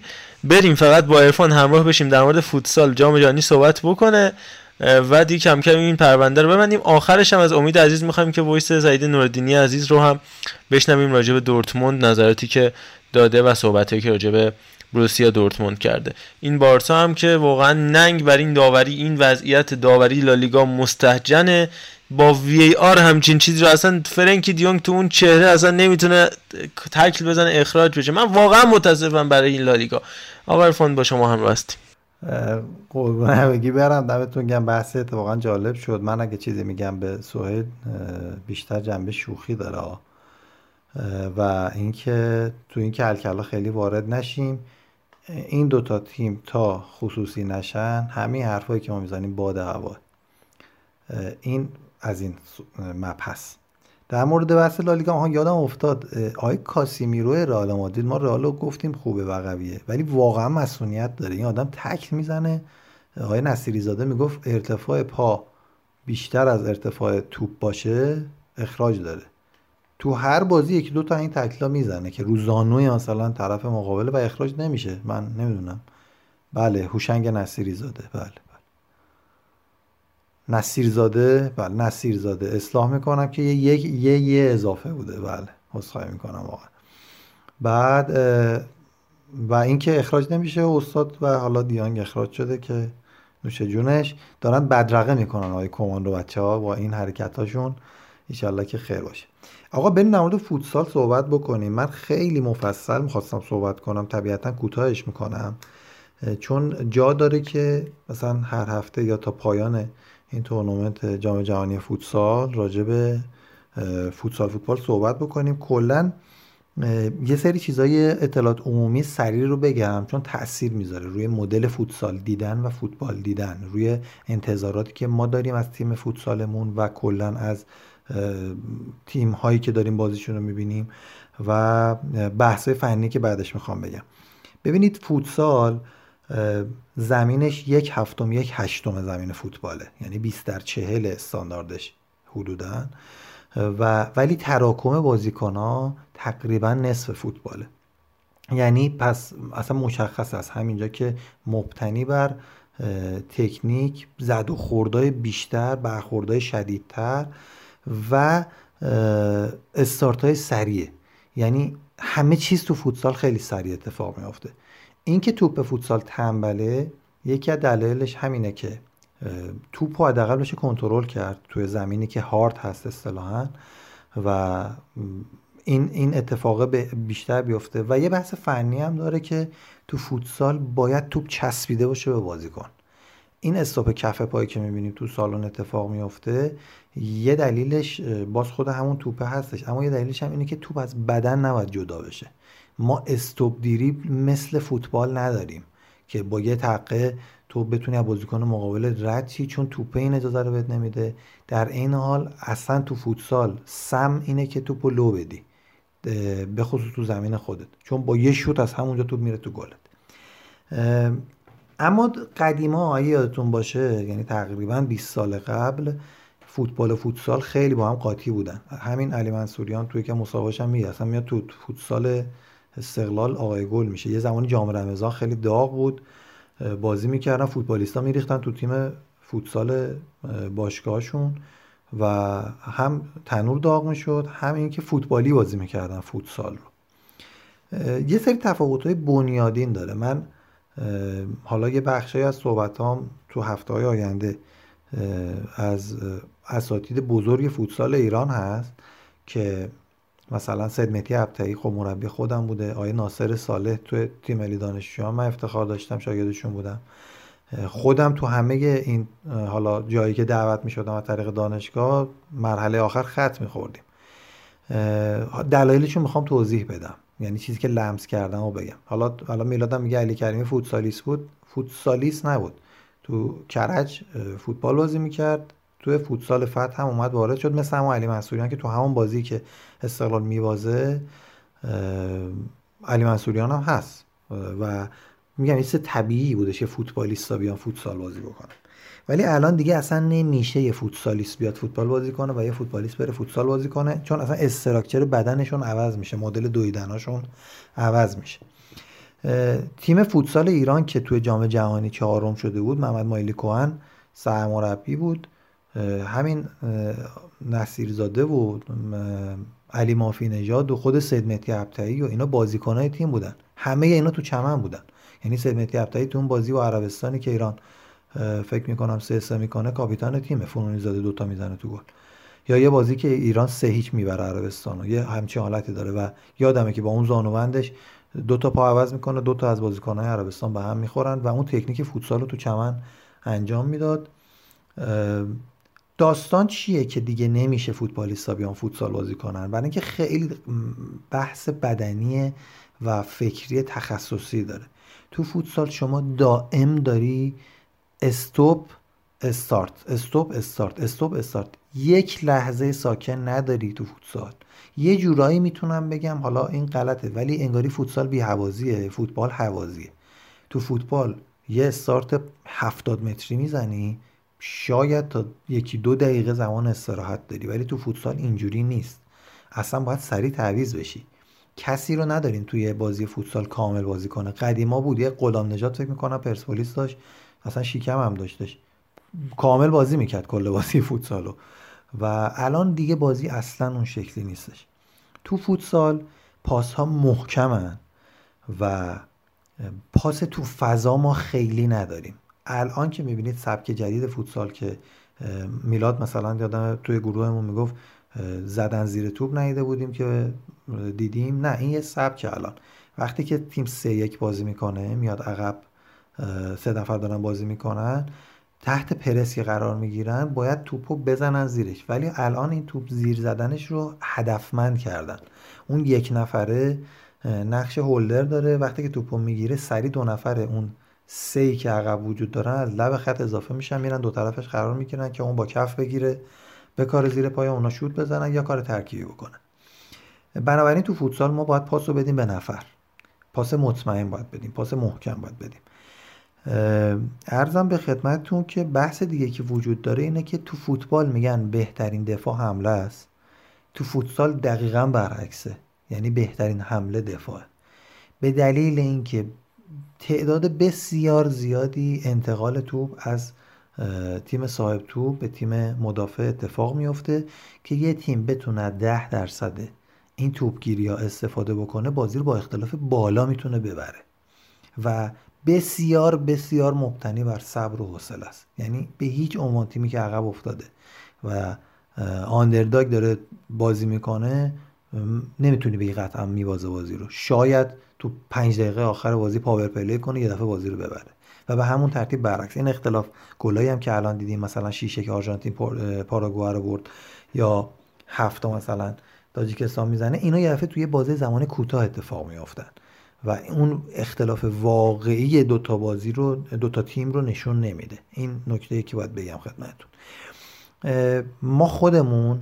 از نظر بدن میخوام بگم توی این تمرینات که میگم دیگه دوره آخرش من خط خوردم، دوره آخر تیم ملی دانشجویان که بود یه دفعه دیدیم همین فرهاد توکلی و ظریفیان و یکی دو تا بازیکنای تیم ملی که همین الان میبینید اینا اومدن توی تمرین، ما اصلا اینا رو دیدیم کرکوپرمون ریخ یا آقای شهابی بود به ما تمرین بدنسازی میداد زیر نظر حالا خدای ناصر سالو و سید مهدی ابطحی، تیم الف و ب بود، با هم دیگه تمرین میکردیم. یه دفعه ناصرخان سالو و سید مهدی ابطحی، ناصر سالو که میگم مدرس رسمی فوتسال فیفا ها، یعنی توی ای اف سی کورس فو... کوچینگ که میذارن یا مربیگری میذارن، ایشون مدرسن و خود سید مهدی ابطحی هم که دیگه همه میشناسن.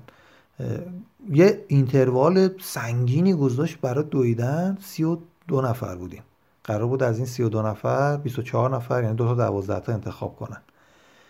بعد یه اینتروالی گذاشت، انقدر ما دویدیم انقدر دویدیم بعد گفتش که خب حالا کاوه بپوشید، ما پوشیدیم با فراد توکلی و نمیدونم اینا، مثلا حالا هر کدوم توی تیم بودیم، شروع کردیم بازی کردن. دو تا دونه پاس نمیتونستم بدم خدا شاهده بچه‌ها، یعنی پاس که بهم میدادن اینا هم که محکم پاس میدادن مثل شوته، استوب میکردم دیگه، جون نداشتم پاس بدم.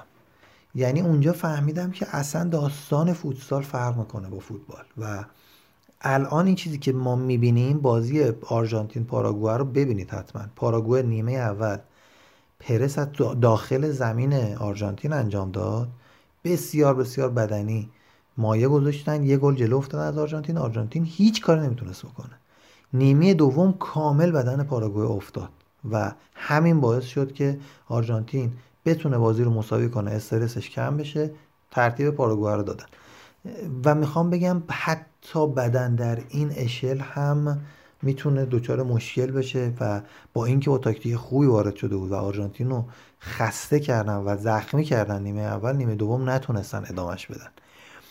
بنابراین در سیستم فوتسال وقتی شما میخواد فوتسال، حالا ایران چجوری بازی میکنه، میخوام همین رو بگم، ایران میاد سیستم دفاعی رو بازی میکنه. ما از اون دو تا جام جهانی قبل که با اسپانیا سه سه کردیم، گل جلو افتادیم، تو قوس داشتیم دفاع میکردیم و روی ضد حمله طاهری گل زد و توی جام جهانی قبلی با برزیل به همین ترتیب عقب افتادیم، اصلا فالکاو رو آدم میبینه کورکو پرش میریزه، ولی پاور پلی کردیم، کشاورز اون چیپو زد و تونستیم ببریم، مبتنی بر دفاع حمله خوب. که چرا؟ چون قطعا گیرتون میاد که گل بزنید، یعنی اینجوری نیستش که دفاع کنید و هیچ اتفاقی نیفته. و فکر میکنم که فردا با ازبکستان هم ما باز به همین سبک بازی میکنیم، ولی چون از نظر فنی اصولا وضعیت بهتری رو داریم، میتونیم بازی رو هم کنترل هم بکنیم، یعنی دست خودمون بگیریم بازی رو. در همین حد من اکتفا میکنم چون خیلی هم طولانی شده اپیزود. میخواستم برم توی آنالیزای فورمیشنایی که کلا داریم در فوتسال، سه یک چیه، دو دو چیه، چهار صفر چیه و یک سه چیه، اینا رو بگم که اینا رو بذاریم برای هفته آینده که ایشالله ایران رسیده به نیمه نهایی. در همین حد فقط بدونید که فوتسال سرعت بسیار بالا، عکس‌العمل بسیار سریع و استارت هایی که شما رو به محله میرسونه که بی‌حوازیه، یعنی باید با تعویض بتونی استراحت بکنی. یه همچین بازی، یه همچین فضاییه فوتبال، ولی نه، فوتبال فضای بیشتری رو داری، زمان استراحت بیشتری رو هم داری. چرا؟ چون پوشش های مختلف توی فرمیشن های مختلف با تعداد بیشتر رو خواهی داشت. تو فوتسال اگر شما اشتباه بکنی، پاس وسط غلط بدی، قطع بشه، مساوی با مرگ بدون شک، چون همونجا میگیره نوکو میزنه زیر طاقت. ولی تو فوتبال اینجوری نیست، فرصت جبران در همون اشتباهی که کردی وجود داره، ولی تو فوتسال تو همون اشتباه وجود نداره. باز به همین بازی پاراگوئه آرژانتین میخوایم برسیم، پاراگوئه تهش یه اشتباه کرد که کارش خراب شد و جان میگن که از افت مشهود برزیل جلو، اصلا کلا برزیل بعد از اون نسل طلاییش که حالا فالکاو دیگه آخرین نفرش بود که میتونست بازی بکنه، رفتن واقعا افت کرده. تیم رو شما ببین، یکی دو تا بچه بسیجی داره، شما رو هفتشون اصلا من یاد بچهای مسجد میندازه که میومدن فوتبال بازی میکردن، ولی یک بهله پوست اندازیه. در کل هم خود این برخا فکر میکنم از نسل قبلیشون باشه و فراو فراو هم همینطوریه و برزیل بالاخره برزیله، یعنی تو فوتسال کارو در میارن، دروازه‌بانشون به خصوص یک نقش ویژه‌ای رو داره که در این تورنمنت ما هیچ کس مثل دروازه‌بان برزیل ندیدیم که قدرت حمله توپ فوق‌العاده زیادی داره، شوت‌های فوق‌العاده خوبی میزنه. البته همینا میتونه براتون مشکل ساز بشه. یه چیز دیگه ای که فقط میخوام بگم، فوتسال هر چی میگذره به دلیل اینکه کامپکت است، یعنی فشرده است و تیم‌ها میتونن با تمرین زیاد خودشون از نظر کیفی ارتقا بدن. خیلی زیرساخت‌هایی که فوتبال نیاز داره رو نیاز نداره که فاصله همیشه حفظ بشه، مثلا بین آلمان با بقیه تیم‌ها، بین اسپانیا با بقیه تیم‌ها، برزیل و بقیه تیم‌ها. تیم‌های کوچیک هم دارن قوی میشن و این سبکی که الان ژاپن داره بازی میکنه با یه بازیکن حالا برزیلی سرمربی اروپایی، میبینیم که ژاپنی‌ها اصلا فکرشون عوض شده به خاطر اینه که بله سرمربی اسپانیاییشون به خاطر اینه که میتونن ارتقا بدن با تمرین. الان همین ازبکستان رو ازش میترسم، خود محمد کشاورزم گفتش که اینا یک سال تقریبا تو اردو بودن و میتونن تیم ایران رو هم تحت تاثیر قرار بدن. با تمرین تو فوتسال میشه خیلی خوب پیشرفت کرد و این فشردگیه باعث شده که اختلاف بین تیم‌ها کم بشه، یعنی الزاما هم برزیل یا آرژانتین یا مثلا پرتغال ضعیف نشدن، تیم‌های مقابلشون خیلی قوی شدن. عذرخواهی میکنم واقعا چونه درازی کردم چون چونم میخوره به این گوشیه و عذرخواهی میکنم. انشالله هفته‌های آینده حتما راجع به فرمیشن‌ها صحبت می‌کنیم. خیلی هم عالی بود این اصطلاح چونه درازی، فکر کنم از این به بعد وارد کلا فرهنگ توتال فوتبال شد و اتفاقا خیلی هم جالب میتونه باشه. بود زمانی یادم این پاننکا هم فرهنگ لغت خودش داشت. آقا طولانی شد، دو ساعت و سی و شیش دقیقه فقط ضبطمون شد. حالا اگر این سری جاها در بیاد، این سری این سرتا گذاشته بشه، فکر کنم به همون دو ساعت رسیدیم. دروازه رو باز نکرد، در آستانه رسیدن به گل آقای منفیس دیپای دقیقه نود و چهار توپ زد بیرون که واقعا ناراحت کننده است. خیلی خوب، ما فقط این آخر بحث با وایس سعید نورالدینی عزیز هم در مورد دورتموند همراه بشیم از مخاطبین خوبمون و بعد بحثمون رو به پایان ببریم. سلام به همگی، امروز میخوایم پرونده دورتموند رو با هم دیگه مورد بررسی قرار بدیم. اول از همه به بحث‌های مدیریتی باشگاه بپردازیم. توی بحث مدیریتی ادین ترزیچ رو مدیر فنی شده تو این چند روز. ادین ترزیچی که به جای لوسیان فاوره اومد فصل پیش در میانه فصل و تونست آخر فصل قهرمان جام حذفی بشه و یه جام رو با دورتموند ببره و با توجه به اینکه پیشنهادایی حتی از فلیک داشتش که بره توی تیم ملی آلمان یا از هرتا پیشنهاد داشتش که سرمربی بشه، ولی ترجیح داد که توی مدیر فنی بشه و بازیکن‌ها رو با توجه به سلیقه مدیریتی و اون تفکر باشگاه و اینا پیدا کنه و جذب باشگاه بکنه که حالا به نظر برای دورتموند خبر خوبیه و هواداراش و ببینید که چه پیش میاد. مربیمون رو هم عوض کردیم و مربی بورسیا مونشنگلادباخ رو گرفتیم، آقای مارکو روزه که این فصل اومده و باشگاه و هوادارای بورسیا مونشنگلادباخ خیلی راضی نیستن و توی این هفتم که باشون بازی داریم خیلی دلخوشی چون که ندارن یه حرکت هایی مثل این که قراره بزنن. حالا ببینیم که چی پیش میاد.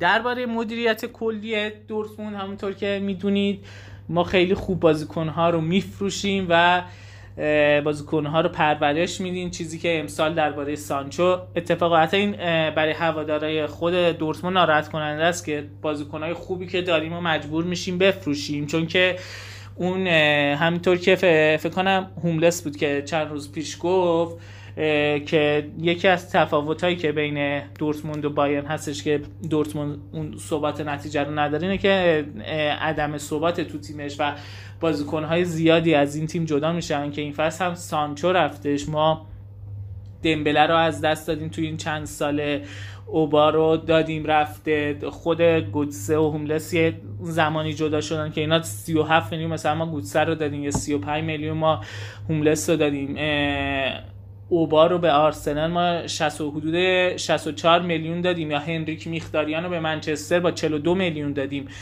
بازیکن‌های دیگه دمبله که دیگه سرآمدشونه با صد و سی و پنج میلیون دادیم و حالا سانچو هم که با هشتاد و پنج میلیون یورو از دورتموند جدا شد و رفت منچستر و این حلقه احتمالاً با رفتن هالند و شاید بلینگهام توی این یکی دو فصل ادامه داشته باشه، بازیکن‌های فوق‌العاده‌ای که حالا در ادامه درباره‌شون بیشتر صحبت می‌کنیم.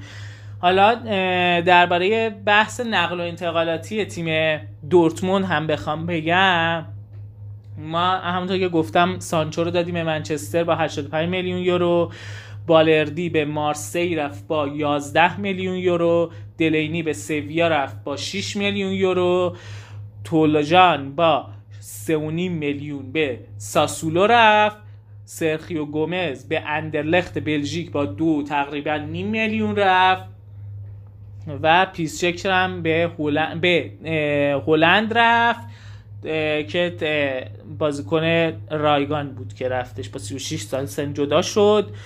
و این خلاصه ای از خروجیامون بود. ورودیامون که حالا یه مالنش خیلی سر و صدا کرد که خیلی دنبالش بودیم و توی پست مهاجم جذبش کردیم، بازیکن بیست و دو ساله‌ای که از تیم پی اس وی آیدهوون اومده و به نظر میرسه که بتونه جواب بده و حداقل یه فصل رو کنار ارلینگ هالندی بازی کنه که احتمالا فصل بعد جدا شه و یک بازیکن تاپ رو ببینه و یه الگو شاخصی توی ذهنش باشه که کنارش بازی کرده باشه.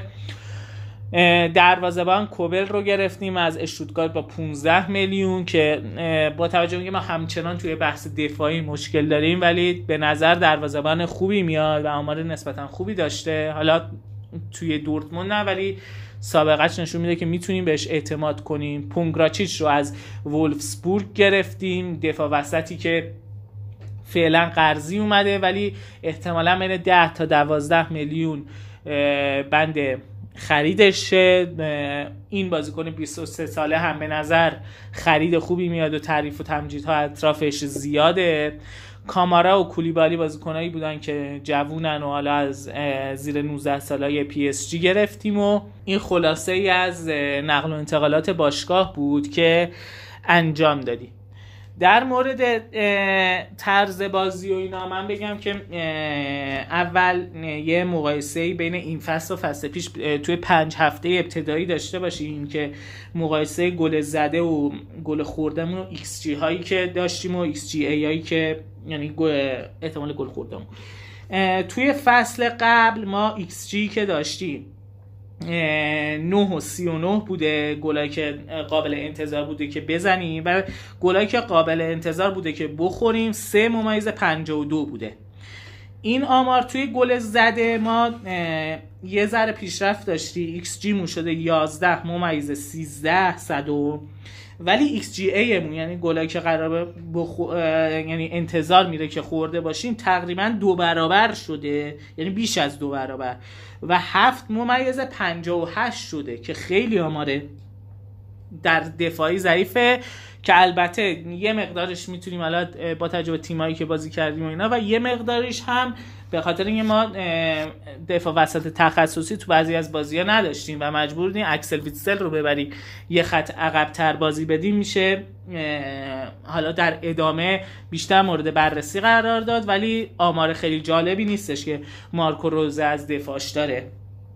و گل زدمون تو فصل پیش یازده تا بوده، این فصل هفده تا که اختلاف بین ایکس جی و گل زدمون این فصل زیاده که میتونیم به عملکرد خوب ارلینگ هالند اشاره کنیم که اون تجربه و اون عملکردش توی بوندسلیگا رو فهمیده و اون جا افتادگیش بیشتر شده و این شاید میشه گفت تاثیر ارلینگ هالنده. و گل خوردمون هم نسبت به ایکس جی ایمون فاصلش بیشتر شده و یازده تا گل خورده داشتیم که عملکرد جالبی نیستش ولی در نتیجه گیری حالا فعلا خوب بودیم، یعنی اون ضعف خط دفاعیمون رو فعلا با گل زده جبران کردیم و هفده تا گل زدیم و یازده تا خوردیم و دوازده امتیاز گرفتیم از پانزده امتیاز و عمل کرده بدی نسبتا نمیشه گفت داشتیم و خوب بوده. حالا توی ترکیب اگه بخوایم بگیم که کلیت ترکیبمون چجوریه و بکابا و کلیتش چجوریه، ما تو دروازه سه تا دروازه‌بان داریم که یک کوبله، یکی بورکیه، یکی هیتسه که حالا باید میشه گفتش نسبتاً خوبه، یعنی دروازه‌مون خیلی مشکل نداریم. توی خط دفاعی آکانجی و زاگادو و هوملس و پونگراچیچو داریم که زاگادو خیلی مصدوم میشه، امیدواریم پونگراچیچ جواب بده. هوملس هم که با وجود اینکه یک سال سنش رفته بالاتر باید ببینید که چه جوری میشه، و آکانجی هم که اونجا هستش، زاگادوی هم که این فصل قراردادش تم تموم میشه، باید ببینید که این فصل دورتموند موفق میشه که با این بازیکن قراردادش رو تمدید بکنه یا نه.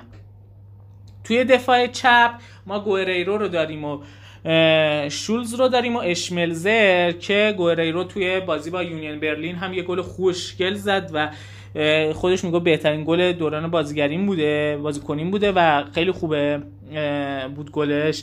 و توی دفاع راست هم مونیه رو داریم که توی کارهای هجومی هر چقدر قویه و اون پاس گل خوبی که تو بازی با یونین برلین به هالند داد و مورد تشویق روزه هم قرار گرفت، ولی تو کارهای دفاعی ضعیفه. همونطور که توی آمار بازی با بایرن اگه ببینیم پنجاه و هفت درصد حمله های تیم بایرن از طرفی که مونیر بوده انجام شده و نشون میده که توی فضا ضعیفه. توی قسمتی که میشه گفت هفک دفاعی هست، حالا بیشتر اکسل ویتسل و امرکان بازی میکنن، ولی داوود رو هم اونجا روزه توی چند تا بازی دیدیم که بازی بده، هم در کنار هم ممکنه بازی بده، هم تکی داوود رو دیدیم که در کنار ویتسل بازی داده. بیشتر حالا چهار سه سه بعضی سایت‌ها زدن، چهار چهار دو به نظر من با یه کنار یعنی ویتسلو میذاره، این ورش داوود بیلینگهام و جلوترش رویسو میذاره و مالنو ارلینگ هالند هم نوک میذاره. حالا بعضی موقع مالن رو میکشه بیرون و جولیان برانت رو میاره و کنار رویس بهش بازی میده که حالا ببینیم که در ادامه فصل چی کار میخواد بکنه. رینیری هم که توی از رئال قرضی گرفته مثل اینکه خیلی مورد توجه نیست و احتمالاً برگرده به رئال و حالا یعنی توی زمستون یا توی تابستون سال بعد برمیگرده دیگه.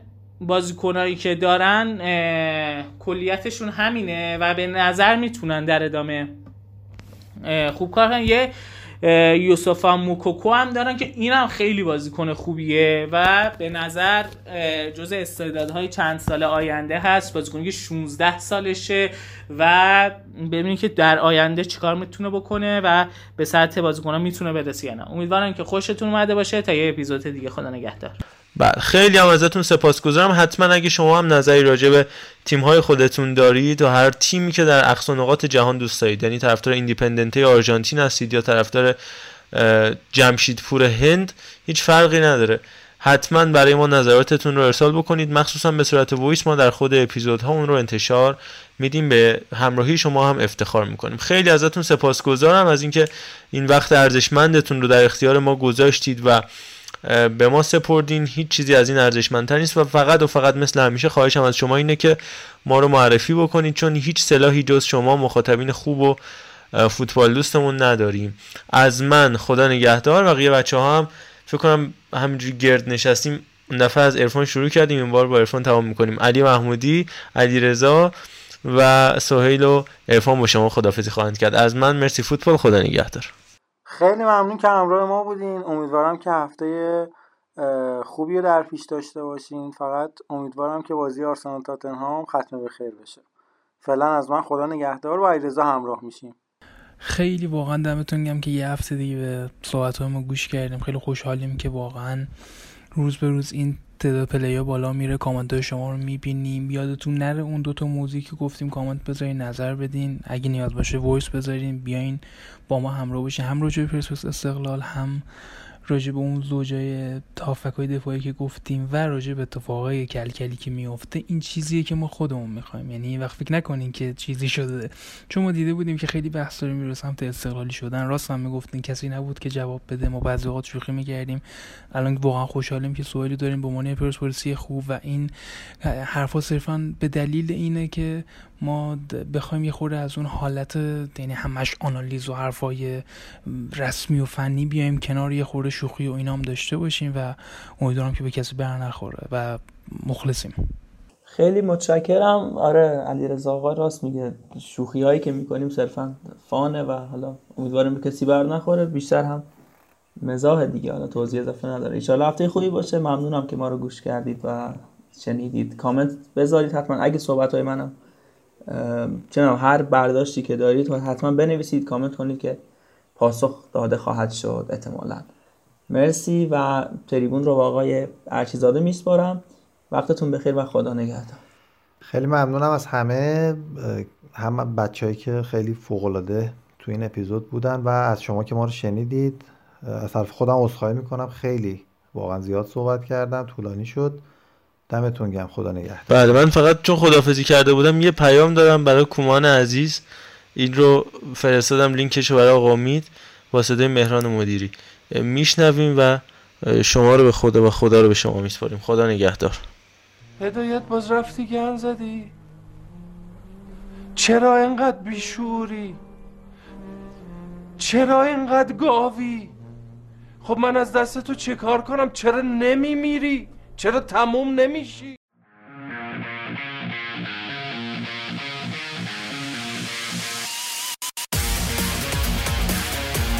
گولاسو گولاسو گولاسو آسو آسو.